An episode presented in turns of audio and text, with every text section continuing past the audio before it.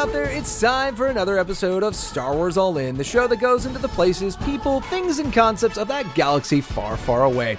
I am one of your hosts for the evening. My name is Mac, and I'm joined as always by my co host, Ross. Mac, it's great to be here, but the nice thing about it is I am not your only co-host tonight. Yay! We have a guest, and it's been a few weeks since we've had a guest, so it's nice to have one here tonight. Uh, hey, Matthew, how you doing tonight? I'm actually doing really good. Thank you for having me. We are very happy to have you because not only are you an expert on a lot of Star Wars topics, uh, you also have a little bit of a different approach from some of your model making that you do. You know, Mac and I are not. You Mac more than me for sure, but neither of us are huge model fault. builders like you are. Like I, I, I, I liked models a little bit, but it's his fault that I do Gunpla and other more advanced modeling. I, I really did drag him into it additionally, So- and and keep on him to uh, do it again. yeah, I mean, I get it. One of the first things we ever had a chance to talk about was some of the different models you made around Star Wars. But what I'd like to ask you here tonight, uh, at- first off, thank you again for being here. Uh, you know, how did you find Star Wars? How did you get into it? What was that moment where you were really hooked? So the um, so I've kind of always had Star Wars in my life to some extent. So my older brother, who's actually a good amount of years older than me, um, actually got to see like some of them in the theaters and stuff. Okay. So, and my parents, like, we had it recorded off of like local television broadcasts of it. So I used to see that. We had recorded them so we could actually watch them like repeatedly. Um, and it's actually funny because, like, I had seen s- like Star Wars itself, the, the original episode four. And I had seen Empire Strikes Back repeatedly, but for whatever reason, I had a long trend for a while of every time the Return of the Jedi would come on TV, when I was a little kid. And it's not because I didn't like the movie, but for some reason like I like and like when they got to Endor towards the fight, like I'd always fall asleep. so I can actually remember the first time I ever stayed up through it. I actually literally like I took a nap and this is like little like maybe 6 7 year old Matthew. Yeah. And like I literally took a nap in the daytime so that I'd like be awake enough and like I sat on this one uncomfortable wood chair we had in my living room. No way to fall asleep. So I could not fall asleep and I actually made it all the way through Return of the Jedi. I've said it before. I'll say it again. Return of the Jedi has weird pacing. I just, It- I just find it funny. It's like the opposite story. Be like, ah, I saw episode four, I saw episode five, but I never got through episode six. I'm like, all I had was episode six.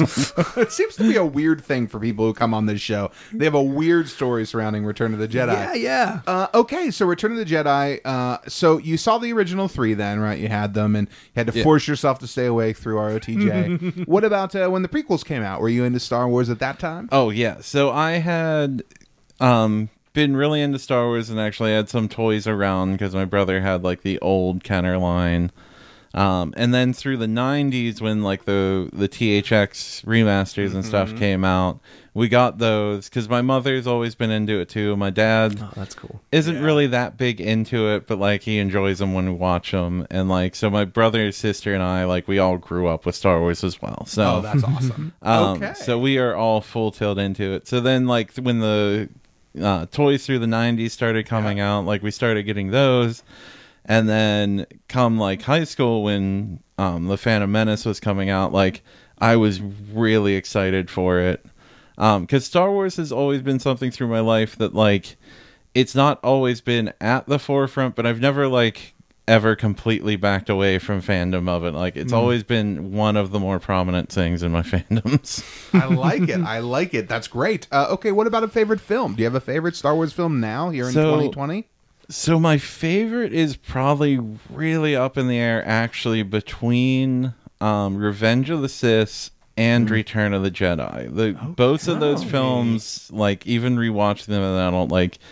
I both really enjoy like the courses those films go through and kind of the adventure pieces. Is it because they conclude a story, or is it because you've gotten to know the characters so much at that point, or is it just the specific stories they're telling? I think it's it's kind of a combination of all of that. Like the fact that it's kind of bringing each of those arcs to an end. Yeah, makes Um, sense. and the fact that at that point, um, you've gotten past most of the origin story stuff for all of the characters. Um, and it's something where unfortunately I think like the latest film kind of struggles with because they try to introduce a lot of stuff last minute. But like with both Return of the Jedi and Revenge of the Sith, like we know these characters, we've established their backgrounds, so they really get to just flourish in a way. Have a story at that point. yeah, like you just like adventure. from ground one, Yeah. like minute zero, you're off the ground running with these fully fledged characters. Yeah. Yeah, Yeah, like if you nice. see Return of the Jedi, like who is Han Solo? He's just this guy that comes out of a wall. Like if you've never seen the other ones, like they I don't was spend time to explain it. I was perfectly fine understanding that. But I mean, but as somebody who had seen, un, uh, un, unlike Mac's, unfortunate Right. case of only having Return of the Jedi, if you're somebody who's seen A New Hope and seen Empire a bunch, like those character beats right off the bat, like. Like it's just great to see. Like it's great to see that Leia and him obviously actually do have their feelings at that point. It's great to see Luke stroll in as a confident Jedi. Yeah. Um, and the similar thing with like Revenge of the Sith, like well, we talked about, um, just having that um, great moment right from the start of Revenge of the Sith of just like, here's Obi Wan and Anakin, here's their high adventure moment, like would just go to town. Yeah. I mean, I It's get pretty it. cool. I Um, get it, and then yeah. the emotional weight that comes with both of the endings of those, Yeah. they get so Yeah. dark towards the end and so heavy. yeah. Um, They do, yeah. I uh wow, I mean you're absolutely right. I mean they have that finality to them, that weight that like after each of those films came out, there was such a long wait for the next one that you are left to stew in it a little bit more, I think, which I think strengthens finales in that way. Uh, I'm hoping the same thing happens for the Rise of Skywalker for me over time. We're like a couple Yeah. weeks away from getting it on home video. So, in fact, yeah. by the time this episode comes out, we will have it on That's home video. So I'm pretty pumped about that. Think about that, guys. I didn't even realize. Yeah. Well, you'll have it streaming. You won't have it physically yet. Well, yeah. Because we do It'll that. be now. close enough. Uh, okay, and then I have one final question for you, if you don't mind. Yeah. Your favorite lightsaber, please, sir. Oh, it's this is a hard one too it is there's hard one. um there's, well there's so many great lightsabers, but Yeah. um kind of in a way that's also kind of like my my film choice. Um, it's a pretty strong competition between Obi Wan's like final lightsaber. Okay, so the episode So- three and four saber. Yeah, so the Okay. episode three and four saber that's got that kind of rounded hilt, and then in similar vein to it, Luke's lightsaber in Return of the Jedi, which Yep. has a similar style. Um, although I probably prefer the green blade more than the blue. Yep. Although if I What a boss. if I had to choose a uh, a personal lightsaber color, it would be orange personally. but Oh, okay. Why orange, if you don't mind me asking? um, it's actually one of my favorite colors. Although Okay. I never wear it. Would an orange lightsaber be like a bright orange or like a darker rusty orange? I would go like full bright orange. Okay, I, I'm into it. Well, the I'm nice into thing it. is now with Fallen Order, that is canon. You can get an orange lightsaber Uh, crystal. They exist. Yes, you can. Although Uh, I, I unfortunately did not pre-order, so I cannot. I think you. I think not, they added it in now. I Yeah, think you should be able to update get it. I think now you, anyone can get it. Yeah, I'm pretty sure. Okay, I have to check again. Uh, if not very sad. soon, they, they it's not going to be exclusive forever. So you'll get your orange lightsaber crystal and be happy. I need to go back to it. Okay, so before we jump in, because I want to have Mac tell us about our topics for today, but before we do that, just want to point out spoilers. Spoilers for everything, everything, Fallen Order, uh, Return of the Jedi, Revenge of the Sith, anything we could possibly talk about in the Star Wars universe, comics and novels and legends and uh, uh, uh. we're going to talk about all of it. So, you, You know, know- you as know- always, just keep that in mind. Yeah, you know the spiel. If we're saying it, that means we're like really spoiling things, probably. Yeah, there's going to be a lot. And the reason for that is because the topics that Matthew brought with him is we're going to be talking about General Grievous, and we're probably spend a good long time on that. I think we'll probably get close to an hour based on the inexhaustible amount of knowledge Matthew has about General Grievous. I, I know a bit. Um, then we'll take a little bit of a shorter rest. We'll, we'll hang out maybe 15, 20 minutes talking about droidekas, the destroyer droids. And then we're going to wrap it up with about a half an hour discussion about the scene, the Battle of Coruscant, which opens up episode three. I can't wait. It's It's gonna going to be great. We have a guest. We got some good topics. It's going to be a lot of fun. Probably a can't- long one. Yeah, I was going to say it will be probably a long one, but enjoy because we're going to get started right after you listen to this.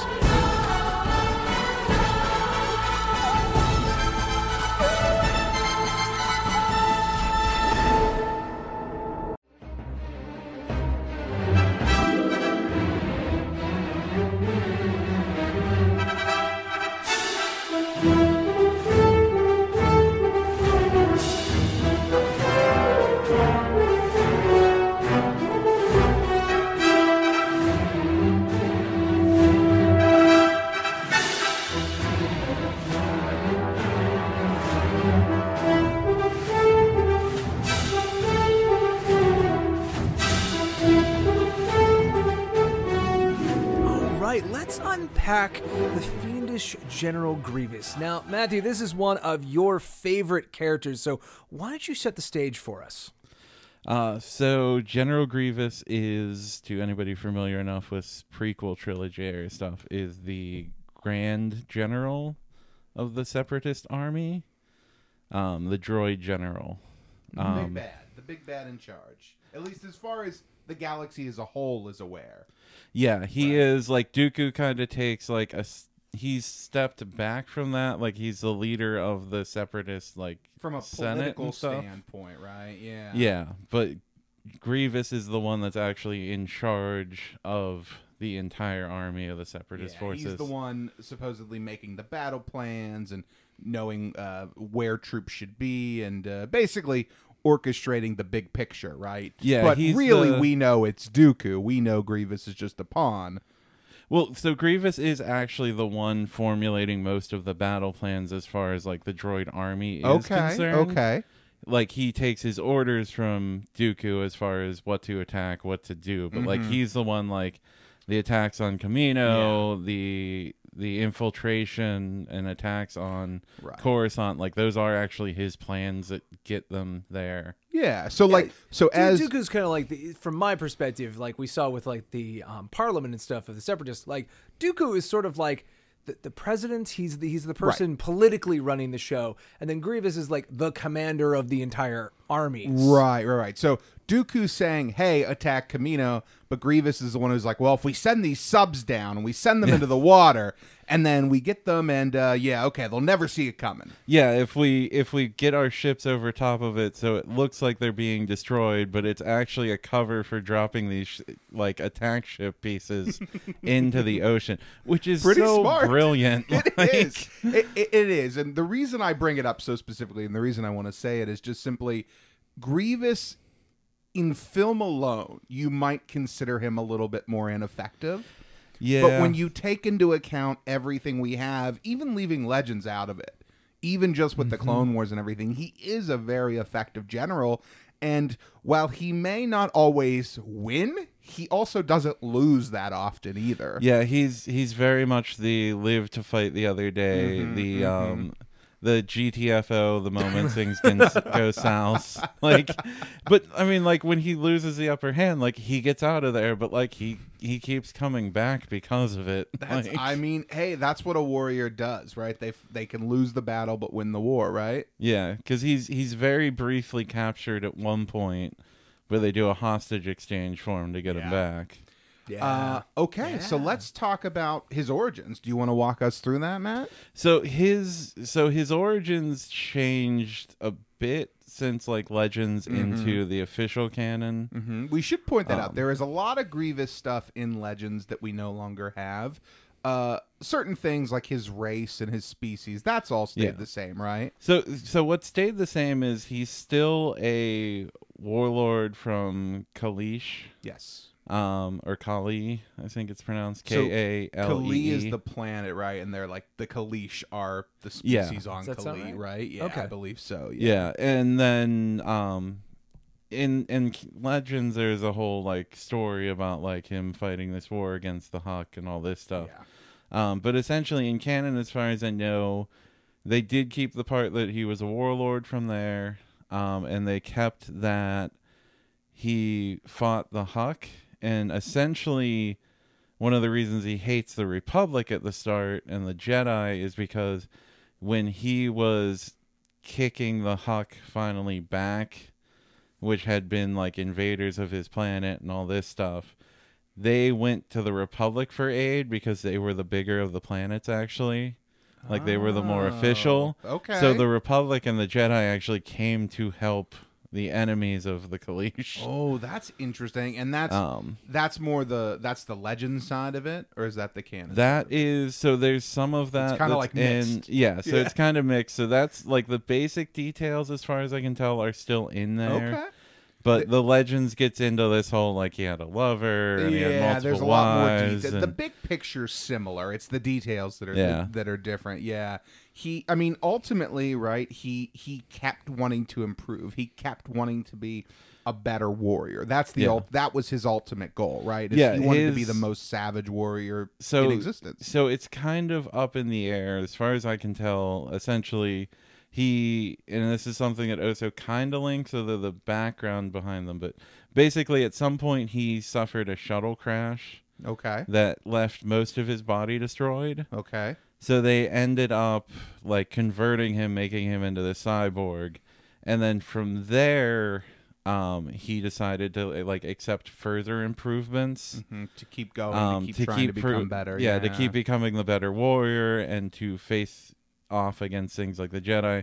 Because somewhere between the way, like between the point of the beginning of the Clone Wars and before between like the battles on Kalee and stuff, his shift of hatred for like moved from the Republic, which he's kind of indifferent to, to like he wanted to exterminate the Jedi. Yes, he wanted. I mean, Um, he's a Jedi hunter, right? Like he wants Yeah. to basically, and he takes pride. He keeps their lightsabers as prizes. Trophies. Yeah, yeah, yeah. they're his trophies Mm-hmm. and then like you can also tell there's a weird kind of pride that he takes to his improvements and like he very much like he refers to them as improvements there's a there's a uh episode the Lair grievous and the doctor at one point um asking about like why he submitted to the surgery and he's like improvements doctor he's like i submit to no one um but you This is a a good time to say if you haven't watched the Clone Wars, characters like Grievous and Dooku are bolstered a whole heck of a lot in that show.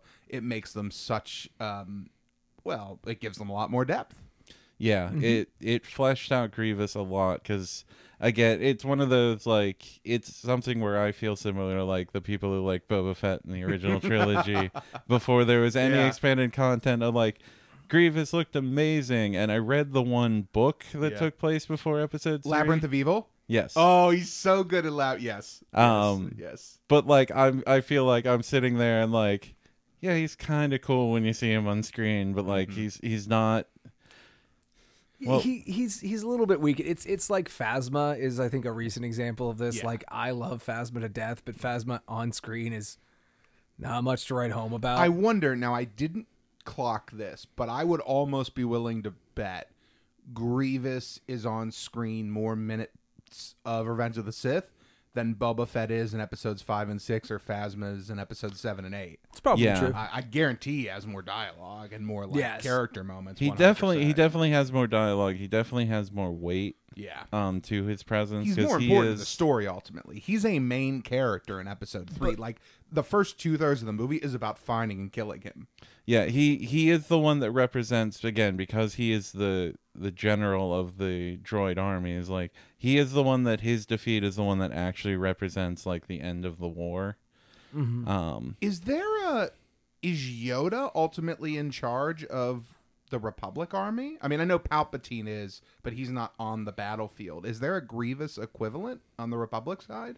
Not really, because the Jedi Council kind of functions more like an um, Joint Chiefs. Yeah. Like the Yeah. Council is the high generals of the army. Very interesting. Okay, okay. Yeah, but he um yeah, the Clone Wars definitely fills him out a lot more. It definitely shows repeatedly. One thing it definitely shows his rivalry with kind of Obi-Wan Kenobi cuz they fight a, lot throughout that They're series. very much nemesises. And the reason this has to happen is because there's that line in Revenge of the Sith that Anakin has not met Grievous before in person, right? He's only heard they've only heard about each other. Yeah, they actually have a few starfighter battles pretty much Yeah. in Clone Wars, but like that's the extent of their meeting. Yeah, it's like they're on opposite ships. Well, Anakin has to go to the engine room, so Obi Wan only faces. Yeah. You know, it's like it's that kind of coincidence. Or there, stuff there's even a over part where they're trying to capture him and like Ahsoka fights him. Yeah. Um Well, because they just have this point of there's a joke, a throwaway joke of you know, oh, General Grievous, I, I'm surprised you're shorter than I thought. So to make that joke work, they have to have literally never Yeah. met face to face. Yep. yeah. For all the seasons of the Clone Wars, this can never happen. It's part of the fun. Yeah. but yeah, he um getting back to like so there's Yeah. this weird this sense of pride to him that's interesting because with as willing as he is to kind of like fight dirty and everything, like he still he has a great amount of pride in himself. And the one thing that's great with like the la- or the uh Lair Grievous is there's actually a hall of statues of him Yes. that kind of show a more gradual progression to being a cyborg. Mm-hmm. But those, from the way that Canon actually spells things out, like his progression into his current form might not have been as intermediary stages as that. Like Mm. that may be a little bit of him rewriting his own history. Interesting. Okay.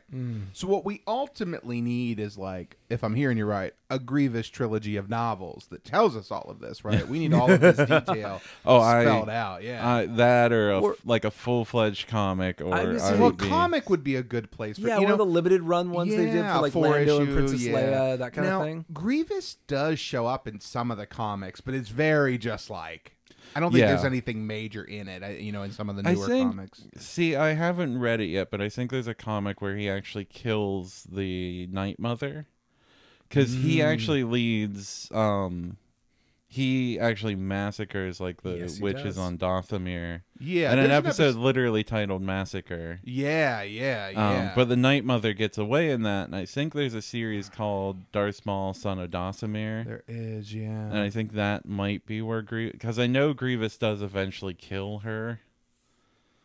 Which is a great example of what we were talking about before, where Dooku makes the decision that the Night Sisters are a threat that need to be removed, and Grievous goes and does it.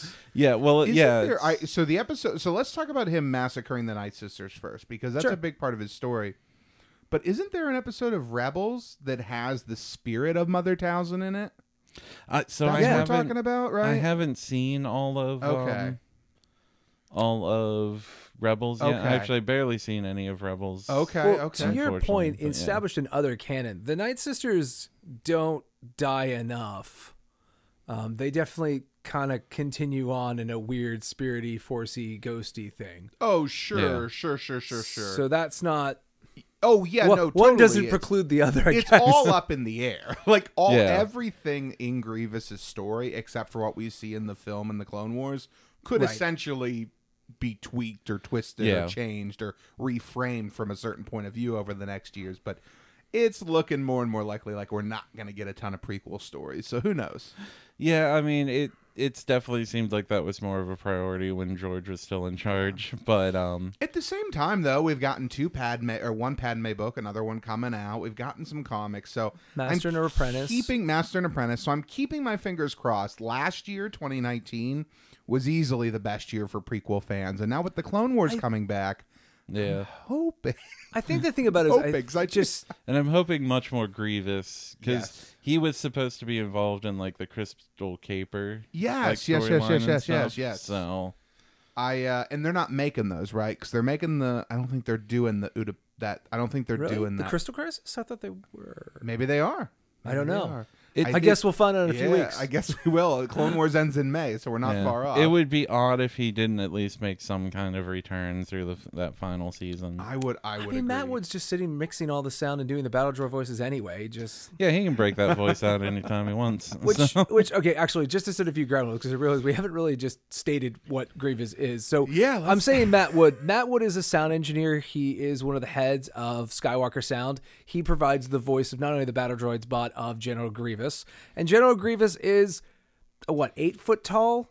he is he is probably somewhere in the area of like seven to eight feet. He's pretty beastly. I do have it written down right here. Because he he walks with a hunch, and Mm-hmm. even then, he's usually taller than most people in the room. Yeah, he's he's Two just this. point one six meters, according to uh, the uh, Visual Dictionary. Yeah, so that's 1.16, that's so- that's a little over seven. Yeah. Mm-hmm. So, um, and the thing about it is he's this giant robotic person. Now, the thing about it, we say person, is because he is a cyborg, but more so than I think any other character in Star Wars, he is more machine than man. He's basically Yeah. got a brain case, eyes, and a pack of goop inside himself. Which yeah, is his so heart and he stuff. has Organs. he has um his like lungs and some of his internal organs are in this like sin skin sac Mm. in the chest. Yep. And then he's got some of his spine and like throat left. Mm-hmm. Um, and then that comes up, and his brain and like his eyes and a little bit of the skin around his eyes is left because you actually see like, especially in the movie, they zoom in on it and like they have that you can see where the skin around his eyes. yeah, eyes. it goes between his eyes and then Kenobi's eyes. Yeah. Like there's Yeah. that great back and forth. and he's got these very reptilian eyes too, which He is cool. Yeah, tho- those very yellow kind of Kinda piercing. the slit. yeah. And then he walks around on these giant, heavy, four-toed, four clawed Mm-hmm. legs that have reverse joints. Then he's got his arms, which can become more arms. Yeah, he's got his like each of his arms comes out and it ends in like six fingers. It looks like, Mm-hmm. but then the arms literally split the entire length down the middle, and he's got like two thumb. Like he's got four fingers and like a thumb on each side of his hand. so that each hand can have three digits to hold on to lightsabers yeah, like and they stuff. split down the center and become four arms, and he can actually fight with four lightsabers at a time, which is just bonkers when you first saw it. and then to, And to- that's his defining character trait. And is he's He just- fights with four lightsabers. Yeah. Like that's the thing. and and the other thing too Yeah, is yeah. him he is the only non force sensitive person that like effectively wields a lightsaber against jedi yep. you could argue Finn.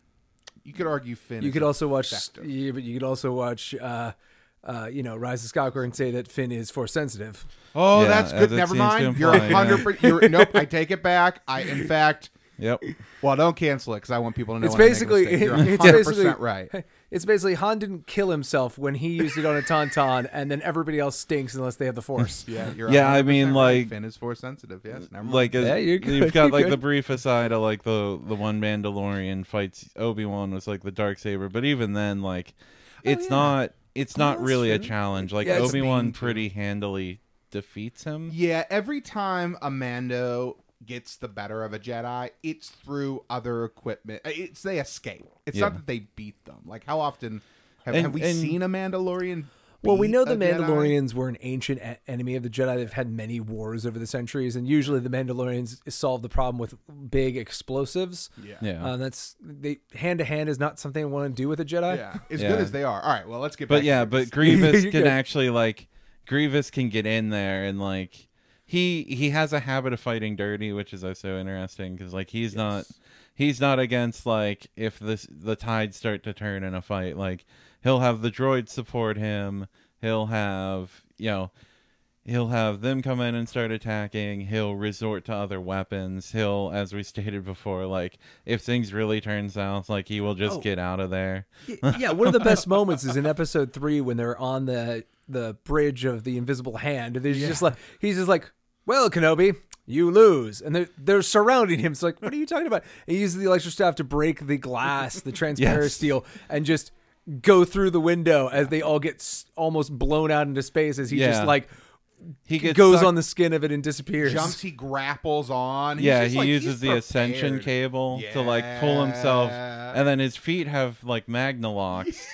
So he like gets on there, and then the other great thing is just to show like his kind of unfair play is like he immediately goes from that to like he gets back into the ship, gets into the escape pod, and then in launching his escape pod, he also triggers it to launch all the other escape pods. He, he like chuckles to himself when he does it. oh too. yeah, no, I just- he's I love he's it. pleased with himself. Yeah, I love it. Yeah, I mean the thing that's fun about Grievous is Grievous is unabashedly kind of playing that Saturday morning cartoon villain. Oh, yeah. like Yeah. he's enjoy he's he's a warlord who enjoys war, so Yeah. he relishes all of this stuff. The thing I like about him so much in the context of the films is it didn't feel like he was missing from episode two. Like Yeah. when you backtrack, because like you know there, hmm. there is something to say like, wow, it'd be cool if we learned more about Dooku between like the tiny bits of time we get with him. And now, admittedly, over the years we've gotten that. Like Right. Dooku and Grievous were the two characters who people felt like, oh, we need more. And when I was younger, when the film was new, I always gravitated towards Dooku. That's why I wanted to know more about. Sure. But as time has progressed and we got more and more Grievous in the Clone Wars, he became a much more interesting character to me. And it's nice that we have such a large sample of him on film, even if it's Yeah. only from one movie. And it doesn't feel like, oh, he shouldn't have been at the Battle of Geonosis, because why would he be? There was no army to command, you know? Yeah, What was they, the they surprise hadn't attack? even Yeah, so I uh, I like that a lot about him. You know, he, and it he was makes a lot of sense. It was sometime, as far as I know, in the canon. It's sometime, I think it's after that that he has like his accident and basically they restore him and then like they they present him to Dooku Okay. essentially to like be the droid general. Okay. Okay. Um, and then Dooku trains him in lightsaber combat. Yes, so let's talk Um, about his lightsaber combat because there is a line in the film, right? I've been trained in the in the art of lightsaber fighting by Count Trained in your Jedi arts Trained in by your Count Jedi Dooku. arts, yes. Uh, so we see him use four lightsabers at a time, two green, two blue. He has a Kaleesh cloak that he still wears that has Yes. lightsaber pockets on the inside, that kind of cool gray cloak lined with lined with red. And as he kind of extends to his full height, uh, it kind of you know he shakes it off and Yeah. he uh he is a beast. He separates his arms and Yeah, to he town. like he like stands up tall, like towering over Obi Wan. Mm-hmm. He reaches in the cloak and pulls the lightsabers out into like this different sets of fingers. And he like Yeah. shakes off the cloak and then splits his arms in four. yes, And it's the first time you actually see him do lightsabers, and he uh, separates them out and like ignites all four of them. So he's standing there four-armed with all these lightsabers, and then one of the most intimidating looking things. He just starts spinning the forward set of sabers like helicopter blades, essentially, mm. while holding the other two back and just marching towards Obi Wan. And it's Yes. something he actually uses throughout the Clone Wars too, Yes. which is just it would be incredibly tim- intimidating to have this large figure coming at you with just like just ready to slice and dice you. Free rotation. 100%, Free yes. rotations on your wrist is nice. yeah. Yes. All right. Well, let's talk about his lightsabers. So there is a canonical uh, reference book published by Pablo Hidalgo in 2018 uh, called Lightsabers. I see you're holding it. lightsabers. Yes. so I knew I had this. I knew this Grievous bit was in here, so I've been excited to use this book.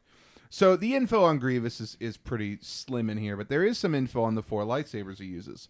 So according to um, well current canon, uh, he uses the lightsabers of Eth Koth. So let's start there. Now we know Eth doesn't die by Grievous because he dies in uh, a comic due to an Inquisitor. Uh, Okay. he escapes the Order. He has a family, and then an Inquisitor comes, kills him, and takes his child. Uh, so according to the book here, Koth lost his lightsaber to General Grievous when the Separatist warlord captured him in the Saleucami system.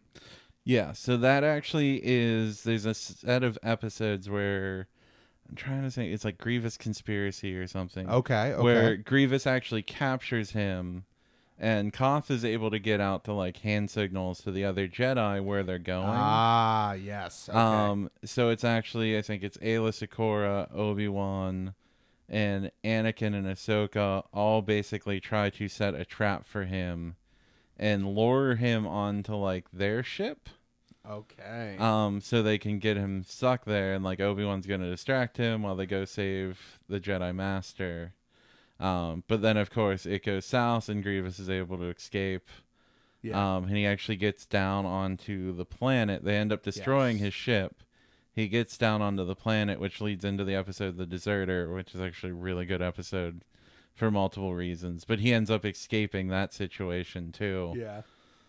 He's a pro at escaping. Oh, There's no yeah. doubt about. There's no doubt about it. with another he's got- extension cable trick because basically the droids are trying to land a shuttle to pick him up and they can't get close enough and he just like jumps up and uses his extension cable to grapple the ship and like flies off while mocking obi-wan Again, learning he learned the lessons of like Cobra Commander and Megatron and Team Rocket of when the going gets bad, get out. oh yeah and just if you can't picture Eth Koth in your head, he's a Jedi Master. He's kind of like light brown skin. He's got kind of like four rounded horns on his head. Yeah, he's Zabrak or uh, Iridonian, depending on which who you ask. Oh, Yeah. Yeah, I didn't know that. Interesting. We've also got Pablo-Jill. Now, uh, this was a Jedi until I opened this up. The name I wouldn't have recognized, but uh, you do see him in episode two. He's in the battle of uh, of Geonosis. He is one of the first Jedi you see ignite his lightsaber. He's got a very odd face. This is one of uh, the blue lightsabers. So it's kind of like a giant singular eye that this Jedi has, Pablo-Jill. Oh, and uh, he's got like two things that come down around like where his mouth would be. Oh, so it's I like know a which one you're cone talking head about. almost. But you see him; he's like one of the very first. They cut to him Yeah. in the Battle of Geonosis when he lights up his lightsaber. Yeah. it's like he's one of the ones you see there right after Mace ignites. Uh, so Grievous got this lightsaber from floating debris after Grievous, Grievous injured him during an intense duel in a collapsing satellite city over Duro. I don't think we've ever seen that one, I don't. Yeah, I don't think that one. but you would probably because the. Eth Koth one I didn't remember until until you mentioned it. But I've only seen the Clone Wars twice. As I've said before, I've made it a goal this year to watch the Clone Wars three more times this year. So we'll see. I'm gonna Yeah, try. I um, I don't recall that fight. Like Yeah. I know of that fight. Okay. Like from the canon, but I don't. Yeah. Re- I don't think that's ever actually shown. Yeah, I think it might just be like reference material where Yeah. you learn that. Okay. Uh, then we have this is one I've never said out loud. Roron Corobb. Uh, Roron Corobb. Let's see. When General Grievous stormed the Republic capital, he cut through layers of security forces and Jedi protectors, including Corobb. He was killed by Grievous while defending Chancellor Palpatine. So we don't see that on film ever. We we never see that attack uh, on Palpatine itself because when we pick up in Episode Three, Palpatine's already been captured. Well, technically, we we do see it in the Tartakovsky series, but that's no longer canon. Yes, yes. So- I'm really glad you mentioned it because I have only watched the Tartakovsky stuff one time, like in my Really? entire life, with you on May. Oh, we watched yeah, it one really? year for May. That was the first yeah. time you okay. That was the uh, well. I had seen little bits. I'm sorry. I've only sat down and watched it from beginning to end one time to clarify. Okay. Uh, so we'll have to go back and see if we see him in there. I don't know. Yeah, I'm not sure. I- yeah, I'd have like- to see what he looks like specifically. Uh, so he is what are they? Ithorians? oh, actually, yes, we do see him. yeah. Um, is that is Ithorian? Do you Yeah, know? Is Ithorian. Ithorian? Yeah. yeah, the or- hammerhead. Yeah. Yeah, yeah, yeah, yeah. Uh, it doesn't say in this book. It gives you all the details if you want to know his hilt length or his hilt width. uh, it tells me that, but it doesn't tell me his species. now, course. the fourth one is Shaak Ti. And the reason I shaved Shaak Ti for last is because, uh, well, let me read the description here in the book first. As the last line of defense for Chancellor Palpatine during the final battle of the Clone Wars, Grievous ensnared Shaak Ti with electrified cables, which knocked her unconscious and allowed Grievous to steal her lightsaber. Now, the, the reason I bring this one up specifically is because Shaak Ti kind of infamously dies twice in Return of the Jedi, or sorry, Revenge of the Sith, both in deleted scenes. Yes, and then Ozo dies in uh, The Force Unleashed, which is also no longer canon.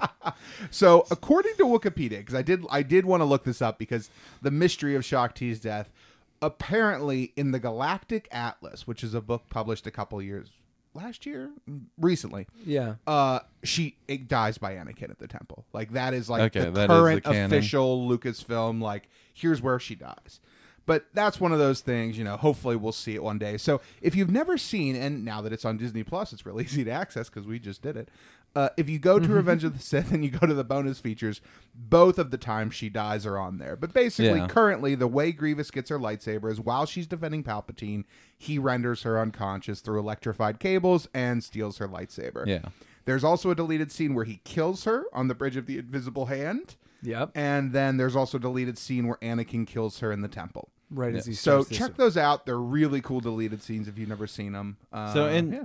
And to note though, so that that's talking about those are the specific lightsabers he uses in Revenge of the Sith. according to this, his most prized lightsabers, the ones Yeah. he's most proud of, essentially. But we see him even in the Clone Wars, right? Take Yeah. some other sabers, So like the the- Grievous Lair episode you mentioned. Yeah, so in uh, Lair Grievous, he's already got several lightsabers. Um, some of them are ones like he captured, some he took from dead ones, some he's killed himself. Um, the first time we really see him kill an actual Jedi is there's the episode The Lair Grievous, which follows after um, the whole Malevolence trilogy that pretty much starts off the show, mm-hmm, Um, which is has some dark moments. Yes, but essentially, um, in that episode, Dooku's disappointed with him because he lost the Malevolence. he wants to test uh, Grievous's metal. Yeah. Not literally. Not literally the metal. M M E T T L E. Yeah. Um, so he sets a trap. He basically lures the Jedi there, Yes. and he lures Kit Fisto and his Padawan. Yes. Um, his Padawan, whose name I unfortunately can't remember. Oh man, he's um, he's the same species as Ackbar, isn't he? Yeah, he's a Mon Calamari. Yeah, Calamari. he's a Mon Cal. Um, but they they show up. They figure out that they're in the layer of Grievous. As Grievous returns, Grievous comes back and finds that all his IG 100 Magna Guards have been put on standby um, by Dooku ahead of it. Um, and he ends up like unleashing this pet he's got, Gore, which is just a fantastically weird monster. Um, and it's actually sad because like the Jedi defeat him, and like Grievous is actually sad about it. Like he's like he's Yeah, he's- like he's he's, sad that He's his pet gets killed. Yeah. Um, and they end up like basically luring Grievous out to actually fight them, which does not turn out to the clones or Fisto and his Padawan's advantage, because basically he separates Kit Fisto from um his Padawan. He Grievous murders the clones that are there with them.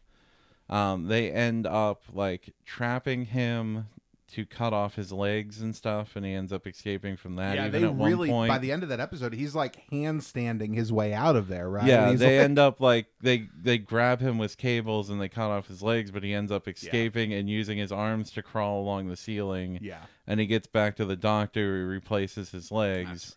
Um, but at one point, he gets Fisto isolated from the Padawan, and Fisto's watching on the screen as Grievous starts fighting the Nahdar Vebb. That's Na- yeah looked it up. Nahdar. N- Nahdar Vebb. Okay. Um, but yeah, he's fighting Nahdar, and basically they they lock sabers, and it's one of the great like dirty moments of Grievous's fighting where they're like his two sabers are clashing with Nahdar's two sabers, and he separates his one arm down behind his back mm-hmm. and mm-hmm. pulls out a blaster and just shoots Nahdar in the gut. yeah. um, and then he takes his saber and he looks at the cameras and mocks Kit Fisto, like because he knows he's watching. Yeah. yeah. And Kit Fisto, another great lightsaber. oh indeed. But yeah, it just shows that that Grievous is a uh, not just a dirty player, but he's just he's here to win, and he uses all his advantages when he has them. He is not. That's what makes him sinister and awful. Is the fact that he is. He's only here to survive and win. yeah. And he's also like so the the there's so there's a lot of great episodes in between there. Then they have the uh the whole like R two getting cat captured and Grievous plays a big role in that. Mm-hmm. Um, and they eventually get R two back, and he actually faces off against Ahsoka in that, and like he he handily defeats her and puts her on the run. Um, and it's actually a pretty terrifying scene, him like stalking her. And if I, it is terrifying because they're like in this dark room and he's going. But if I remember correctly, it's early. That's earlier, right? Like Ahsoka's still in her younger yeah, like outfit there. If Yeah. that makes sense. that's in the It's the first like year of the campaigns. Yeah, yeah. Yeah, Uh, and then the only reason I ask is I find Ahsoka's power level a very interesting thing to follow throughout the show. It's one of the things I think is the most interesting about the Clone Wars because she's apprenticed to hypothetically the most powerful Jedi of all time. yeah, So it's interesting to see her grow because like later in the show she is just oh yeah. like Well, it's, um, whirlwind. so I just anyway, sorry, continue please. So so they have like that. Then they go on to have the that whole like thing with Koth where he kidnaps him and leads into like the deserter episode. Um, and then one of the big follow ups then from that, one of the biggest moments is that massacre episode Yeah. where essentially at that point Asajj, um, with Asajj Ventress and Savage Opress Yep. like they attempt to assassinate Dooku with Yeah. Savage being under the guise of his new apprentice. That's such a good one because she has like that. Doesn't she have a code phrase or something that she says to him? That Something she like says that. to Savage and gets him to turn, like because Yeah. they're using like mind magic here to do it. Yeah. Oh man, But yeah, they they get them to turn and Dooku ends up surviving it. And Ventress goes back to Dathomir for like assistance, and Dooku knows that they helped, like the Night Sisters helped her out, so he orders Grievous to go in and slaughter them. Yeah, and he does. Um, and he Yes. he unleashes the droid army on them. Like he is like they are taking them out. There's super battle droids and destroyers and um, B ones and like just that. He actually unleashes something that was from an episode earlier in the Clone Wars, which were the deflorinators, Which mm. are Oh, these? yes. They fire off like an incinerator weapon that doesn't harm droids, but it destroys everything organic. Mm-hmm, mm-hmm. Yeah. Um, it's like when you burn the fuzzies off of like a sock or a towel with a lighter. Yeah. Like just- you know, like you know what I mean? yeah, it just Yeah. blows through. Yeah. Um, and even then, uh, the Night Mother goes and gets the assistance of their like undead army. Yeah. which is something interesting because you see those eventually in um, Fallen Order. You do When you go to you Dathomir. Yes. But um, those help start turning the tide, and Ventress actually fights Grievous, like challenges him to a duel, and he starts fighting her. And at one point, she slices one of his hands off, which is something you see Obi Wan do pretty masterfully in Episode 3 Um, and the moment that happens, Grievous orders the battle droids to start firing on Ventress, and like they start hitting her. Like they, one of them hits her in the shoulder and stuff, so she has to retreat. Yeah. Um, and uh, basically, all the Night Sisters die except for Ventress Yeah. and Mother Talzin, right? Like, yeah at that die. point they they turn the tide especially um there's a part where Talzin starts using magic to attack Dooku. So Dooku orders him to follow like the green field of her That's right. magic. They've got like a voodoo doll. yeah, Yeah. and he uh he storms right into the cave and like Talzin like miss the way out of the room. Yes. Um, but the old like old Doc, I think her name is, is like the old Night Sister lady. That's the one that's Eldest controlling of them all. Yeah. Yeah, she's controlling the undead army. Grievous just walks in and like grabs her by the throat, picks her up, and just skewers her with a lightsaber. He's vicious, man. I my favorite thing about the Clone Wars is we get to see characters like Grievous be who they are. It's like why did they earn the reputation they have? And Yeah. that's the point of the Clone Wars to show us how they got to who we know them as on film, and I think that's really rad. Yeah, By the way, just to sum up, it happens a little bit later, but apparently in one of the comic books, it does establish that Grievous is the one who kills Talzin. yeah. There's a there's a comment like a so panel. the son of Dathomir, you said it was right. I think it might be that, but there's I think it- I like believe I've it is, seen yeah. the comic panel multiple times where basically he's like stabbing her with two of his lightsabers. Okay, so he kills her. So when we see her in Rebels, she's very much a spirit. yeah, Because I think there might even be a holocron involved. Yeah, okay. yeah. That's Very- a- I have that's not read that comic. I do own it though. so I have told Mac many times, but this is the first time we've talked about it. 2020 is the year of me completing the canon comics, uh, both reading and hopefully buying if they ever release Star Wars issue four. Um, I have like the first three years, like everything they printed from 15 to 18, I already own. Yeah. so it Right. shouldn't be hard for me to get started. And then you'll get there I are gotta it like happen. there's some grievous one shots and stuff throughout there. Yes, yes, the Age of the Republic villains, right? There's the Grievous issue. Um, Yeah, I there's- haven't read that either. I've read some of those though. If you haven't read the Qui Gon one, it's one of my favorite comic books of all time. I think. Oh, I I have those. oh ones. my gosh, I love it. But um, but yeah, from there. Oh, there's actually a there's an episode before the the massacre too, where he ends up like they're planning an attack on Naboo, and they're basically riling the Gungans up. Like the one Gungan's using like ma- mind manipulation. oh yeah, yeah, on that like the current yeah, boss. Yes. Um, and Grievous is supposed to be coming, so Jar Jar ends up like pretending to be the boss because he looks less like him, and like trying to hold negotiations with Grievous. And it's actually interesting because the Gungan like guard are like their militia yeah. um are able to take him down because essentially he fig- like he figures out that Jar Jar's i- an imposter. How could he figure that out? Um, so Jar Jar runs away, and they run out, and Tarple, who Yeah. we've seen from like episode one, um, who makes Gungans look cool. Indeed. he uh he's standing out there and you see like they've deactivated all the droids and essentially like the gungans start attacking grievous and he's fending them off and tarple ends up coming in and like actually holding his own for a moment against grievous. Right. um but grievous actually grabs his staff and impales him. Yeah. and it's a moment where like they've got their shock staffs and stuff and grievous is staring at him and he's like tell me how does it feel to die? And tarple's like not die sacrifice and he runs grievous through almost impales his gut sack hmm um and then they start throwing those like disabling like droid disabling um bombs at him Yeah. and like Yeah, they the knock him Sesto. down and then the other gungans actually run in and like impale the joints on his arms and legs Yeah, and they like basically spear him to the ground. Right? Yeah. like it's Which like they're nailing tent stakes into the Yeah, ground. they Yeah. like It's they yeah, like they stab them in, and then they actually use them to move him. Um, It's a great and, episode. and in order to act quickly because they need him, Dooku actually captures Anakin, and then he forces Padme and Jar Jar to do a prisoner exchange to get Grievous back. Like over the span of like two and a half episodes, like it's, they were so close. yeah, they, they really did get like they had him. Like that's Yeah, that's the only time I think they actually capture Grievous. Yeah. like where they're 'Cause in every control. like I they actually yeah. have him and then they end up like releasing him because Yeah. They of, have to. uh, because he's they've got Anakin. Um Yeah. yeah, it's the only time like I said they actually manage to like he doesn't slip through their fingers. Yeah.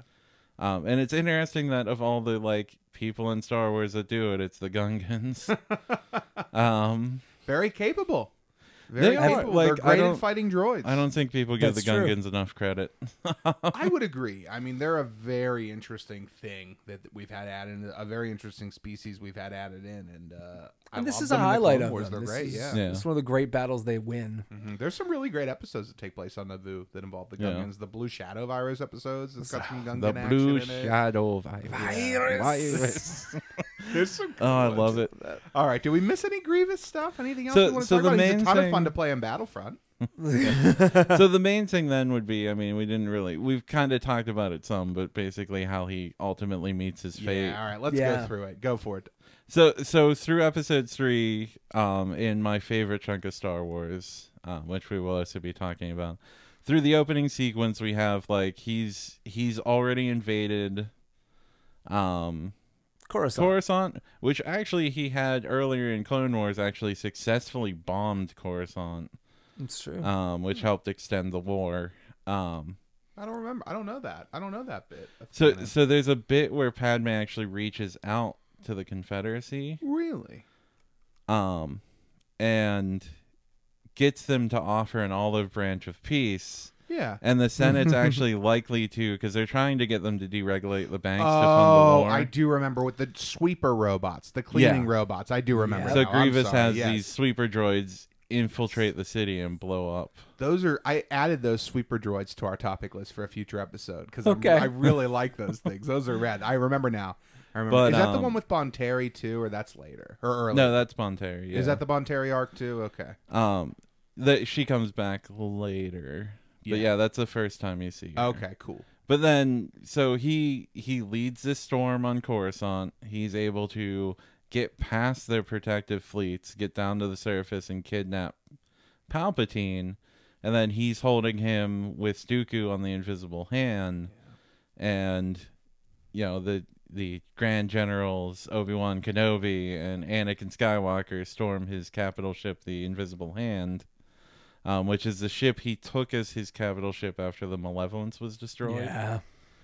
Oh, that's Um, interesting. Okay, and that then makes sense. I didn't know he uh and he's had he he uses some other ships but the invisible hands his main like that's his main ship so they end up storming that they end up confronting him after they rescue palpatine eh, from dooku anakin ends up killing dooku they end up confronting grievous which is where you get the great like they've captured them and they end up breaking free, getting their lightsabers, and then like we talked about, like they have where they've got him cornered, and he blows the window out to GTFO.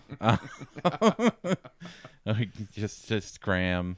He does. He does. Um, and then he goes back to he ends up leaving there. He goes to Utapau, where Sidious gives him the orders to send the separatist leaders to Malastare Mustafar. or Mustafar. Yes. sorry. Yeah, Mustafar. No, all good. Malastare is another end planet. yes, Yeah. it is. and then uh, that's where he has his final confrontation with Obi Wan. Yeah, Obi Wan takes the two twelfth, right? The two hundred twelfth, and Yes. uh, attacks. Base. I mean, that, there's no better way Yeah, to put Obi Wan infiltrates it ahead of them, and in true Obi Wan, like just being a crazy man style, like Yeah. just jumps down in this middle of this large room filled with droids. Hey, you got to be a distraction. Hello Um, there. He ends up taking out like the four Magna Guards that Grievous has there by dropping this giant piece on them. Um, and then taking out the last one that didn't get completely crushed. Yeah, he just like chops its head off. Right, and this is where this is where Grievous opens up and he's starting to use the four lightsabers, and then Obi Wan does figure a way to basically cut off two of his hands, and then Grievous is like, "Oh, well, well then, farewell." Because Well, it's not. It's not quite that because he cuts both his arms off, and then all the clone art, like the two twelfths, shows up yeah, and starts attacking, and that's when we get that like eye shot of like, well, you must staring each other like army or not, you must realize you're doomed. And Obi Wan force pushes him away, and he loses his lightsabers at that point. Mm-hmm. But he like scuttles on six legs yeah, over to his awesome wheel bike thing. gaining four new arms because the wheel bike has arms. Yes. Uh, And then Obi Wan has chase, and they have a great like chase through this tunnel way yeah, Obi Wan's on the Varactyl. as he's trying to get to like his personal starfighter. Grievous is trying to get there, um, and like eventually Obi Wan ends up jumping on there with him. He tries to shoot Obi Wan, pulls a blaster out, and he's got a shock staff as well. Um, they tumble out onto the platform. As the wheel bike just sails off into the ravine. as we have like the first look we see in the movie of like Grievous's starfighter, which is I think is amazing because it almost looks like 50 car design kind of sensibility. It reminds me of the Rocketeer. Yeah, Like Yes. the same design you see. it's in a that. very Yeah. Art Deco heavy metal, and I mean then like die cast metal yeah. boat car. and we get to see Obi Wan pilot it later. We Yes. do. because he knows it's there and no one else really does. That's how he escapes. But anyway, Um, please continue. But yeah, so they end up tumbling out, and at that point, um, Obi Wan's able to grab the shock staff. He knocks the blaster out of Grievous's hand because Grievous grabs the blaster, which sends it over near the ledge. And he kind of, while he still Obi Wan still has the shock staff, he ends up knocking Grievous down, and Grievous ends up like full leg extension kicking Obi Wan Yeah, which causes him to lose the shock staff. And then obi-wan essentially like starts trying to fight him hand to hand. Which is one of the moments where like that cyborg body clearly has an advantage. Yeah. because there's like a sequence where like he knocks obi-wan over and he tries to step on him and obi-wan rolls and then Obi-Wan spins to like try to do like a sweep the leg kind of kick, and he ends up kicking Grievous's leg and then yelling in pain. So you like can pulls it feel that. You can well, feel because his how shin bad that connects would hurt. right with that metal. Yeah. Yeah, and like Grievous isn't phased, and he like throws him against his starfighter, and you actually see like Obi Wan's able to duck a punch, but Grievous's fist actually leaves a dent in the side of the starfighter. Right. Um, and Obi Wan grabs his chest and like pulls open the plates, which kind of expose that gut sack. Yeah, you see that like beating heart there too, Yes. right? There's that scene where he's like, mm, yeah, Yeah, you get full RoboCop where you just see like the meaty parts inside. yeah, Yeah. Not expecting that in 2005. I'll tell you that. Yeah. Like when I first saw that, I was like, Uh, "Hmm, this, is a pretty movie with intense. an, this is a movie with an emulation scene. It- Technically, know that yet, too. though. First Star Wars to be PG thirteen. That's right, Um, first ever, and we'll never go back. Apparently, But uh But yeah, so he throws like Obi Wan off onto the cliff, and that's when Obi Wan grabs the blaster, because that's really his only. Like he doesn't have It's his lightsaber; weapon. he's dropped Yeah. it during the chase. Um, he doesn't have the shock staff in reach. Grievous is just Grievous is physically too powerful to fight like hand to hand. And we should put out the reason they're all there is to kill Grievous. Yes. Like that they're trying That's to the goal. end the war. Like Yes. they're To trying kill to or capture him. They're Like, literally yeah. trying to like Because once they get control of Grievous, then that's all of the leadership they need to crush the army. Now that Dooku's dead, and so then the last will be just the political fallout of getting them forcing a you know a um, Surrender. surrender. And you do feel like, I mean, besides the whole Sidious is planning all of this, like you feel that that's a viable plan, right? Like Yeah. Dooku's gone, Grievous is gone. What do they have? Tactical droids? We can take those. Yeah. Well, yeah. So it uh and it all wraps up and essentially Obi Wan grabs a blaster, ends up firing it straight into like the exposed gut sack, which actually sends flame up through Grievous's like faceplate.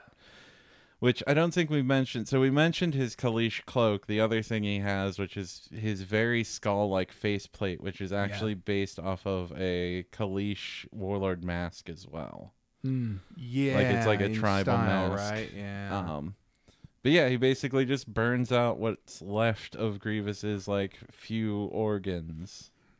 so technically two immolation scenes. and you see like you see the fire coming out of Grievous's eyes. Yeah. I was just trying to pull it up. There is a great Target exclusive figure from like 2005, 2006 of Grievous like exploding.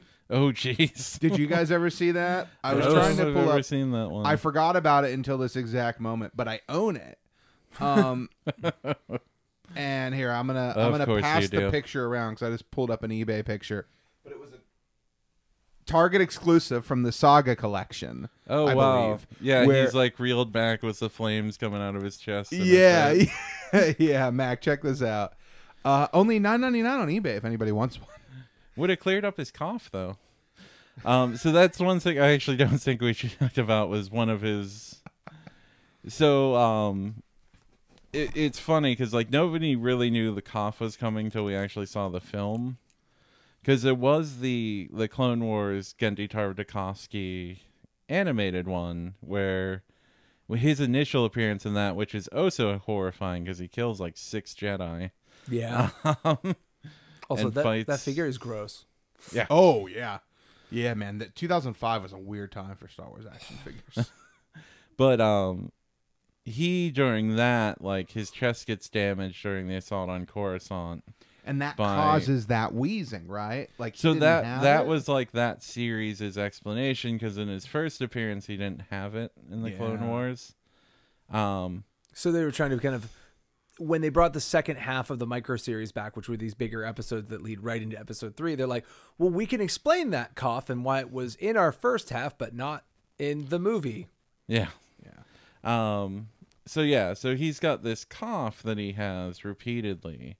Um, and in the micro series, they try to explain it like he ends up like Mace Windu at one point reaches out and like crushes the gut sac some. Oh yes, okay, okay. um, which supposedly causes the cough. Now, the actual canon explanation, as far as I've been able to find out and everything, is actually much more simplistic than that. It's just that his like what's left of his lungs are constantly being irritated by like the machinery and his implants and improvements.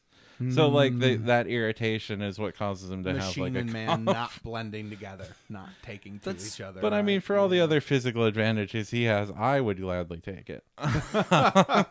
Little wheeze here and there to be yeah, Um, as far as I more recently heard, the actual reason for the cough, like not story wise, like but like nonfiction why wise. George chose to give him a cough. Um, well, actually, from what I know, is the most recent thing I heard was that George Lucas actually had a cough while they were filming, and like Matt Wood and them, whoever, decided to make like to integrate that into Grievous.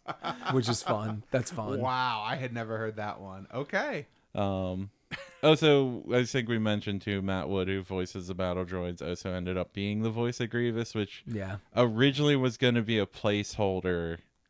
Um, but then George Lucas and them decided that they liked the voice so much that they actually chose it over like the other auditioned voices and stuff. You can just see that it's just always George Lucas just going like, "Oh no, this, this voice is fine. I, I like what you did there, Matt. I, I don't understand the cough. Reminds me of I was pretty sick during the shooting. Guy reminds me of me. Yeah, that's weird. well, the the Matt Wood bit too is great because actually there's there's one thing that's cool with Clone Wars with him is like all these other characters have these voice actors doing their voices and stuff like and mm-hmm. most of them are trying to do close interpretations of like what the actors in the movie and stuff sounded with but with matt wood still being like the sound director or on the sound team for it like he is the voice of grievous in the show as well as the movie Yeah, That's true. Yeah, Yeah. yeah. Very cool. That's one of the. There aren't a lot of. There isn't a lot of crossover there between the film and the Clone Wars, right? yeah Like there, there are a lot, not many actors who are in both. yeah Uh, wow. Okay. Have you guys seen the Black Series Grievous? I have to ask. This is No. six i have not It is a beast. So it's a deluxe figure. So it's twenty nine ninety nine. I think is the MSRP. You can still, I think, get it at list relatively easily. But it comes with four lightsabers. It comes with the cloak. He's a big boy. Well, he, he he doesn't stand. He's- He he's doesn't scale. stand well. I cannot get him to stand. But it is a very cool figure. If you're into Grievous out there, check out the Black Series. I will check have out that Target to, figure. I will have to check that out. Yes, it's, it's um, really, I really do rad. have Bandai made a 112 scale model kit of him. Yeah, you're a big model maker. Um, yeah, so I'm excited to build. So far from their Star Wars series, I've built a bunch of little starships that I've then painted and stuff. But I've gotten more recently a bunch of the, like figures and like the bigger scale kits. Um, and so far of those, the only character ones I built was the Stormtrooper recently, which is amazing. Um, but yeah, I'm excited to build that Grievous. But I was also trying to look into like what paints to use to do like the guts and stuff, and like, make it look nice and gross and reptilian. I like it. I like it. Uh, Because I'm I'm gonna take my time with that model, and like it, what's cool is like his metal has this nice kind of bone tone to it and hue. Um, so I really Yeah. want to work on those details. So, so let me just ask you to sort of wind down our conversation here. Now, I don't think I'm speaking out of turn, Matthew. Th- th- Is Grievous your favorite Star Wars character? He is not my favorite. My favorite Star Wars character um, is his main rival, Obi Wan Kenobi. Actually, fair choice. Fair, fair. choice. Fair choice. Fair. Well, um, it's been awesome talking about Grievous. I've really enjoyed this. Do you have any final thoughts or anything else you want to say about him before we head out? Um, I mean, not really to add, just the fact like I'm, I'm excited we have Clone Wars so that more people can actually like see the awesome Yeah. potential that was there in the film. Mm-hmm. Um, again, it's not quite as bad as like Phasma or Boba Fett, but like, no. no, he's got, He's been way more bolstered than them. um, but but the Clone Wars definitely helps, and with the final season of the Clone Wars, I'm really hoping like get some grand Grievous stuff in there. Just yeah, just nice last tip of the cap because I mean he's one of the most important Clone Wars era characters, and it would be nice to have him have a nice little send off. So. Uh, I think that's going to send it off for us because I think we have another thing to talk about that's Yeah. related to this. We're going to talk about one of the droids he commanded right after this.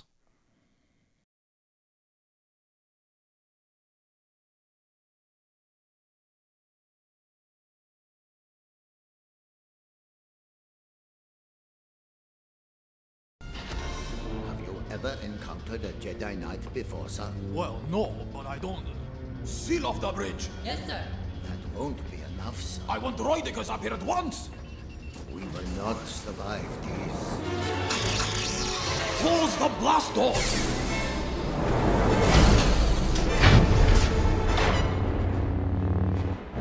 That will hold them.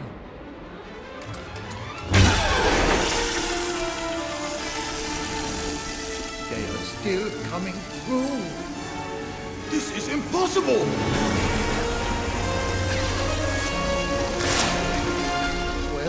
Where are those droidekas? Master, destroyers!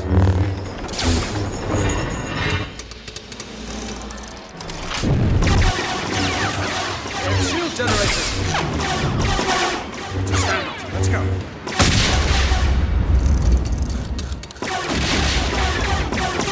They're no match for droidekas. Sir. They've gone up the ventilation shaft. All right, boys. So now we're going to roll into Droidekas and talk about one of the first uh, new droids we see in the prequel series. Oh, wow, or as true, yeah. Obi Wan calls them at first, destroyers. Before we even heard they're called Droidekas, Obi Wan names them destroyers. So if you don't remember in Episode One, The Phantom Menace, when Obi Wan and Qui Gon are going to negotiate with the Trade Federation about their blockade of Naboo, uh, after their attempted assassination in the conference room, they Yeah. attempt to take the bridge, and destroyers come, droidekas come, and they ruin their plan. Now. These are one of the most unique droids in Star Wars. One, I got to say, they're probably the most deadly. Like they're up there Oh yeah. Oh, right? yeah. Like every time they appear in the Clone Wars, the Jedi either like run, surrender, or like, oops, we're in trouble. Like they make a big point about like we need a plan to take these Yeah. out because they're so powerful. Yeah. Anytime they show up, it's like a like oh crap moment.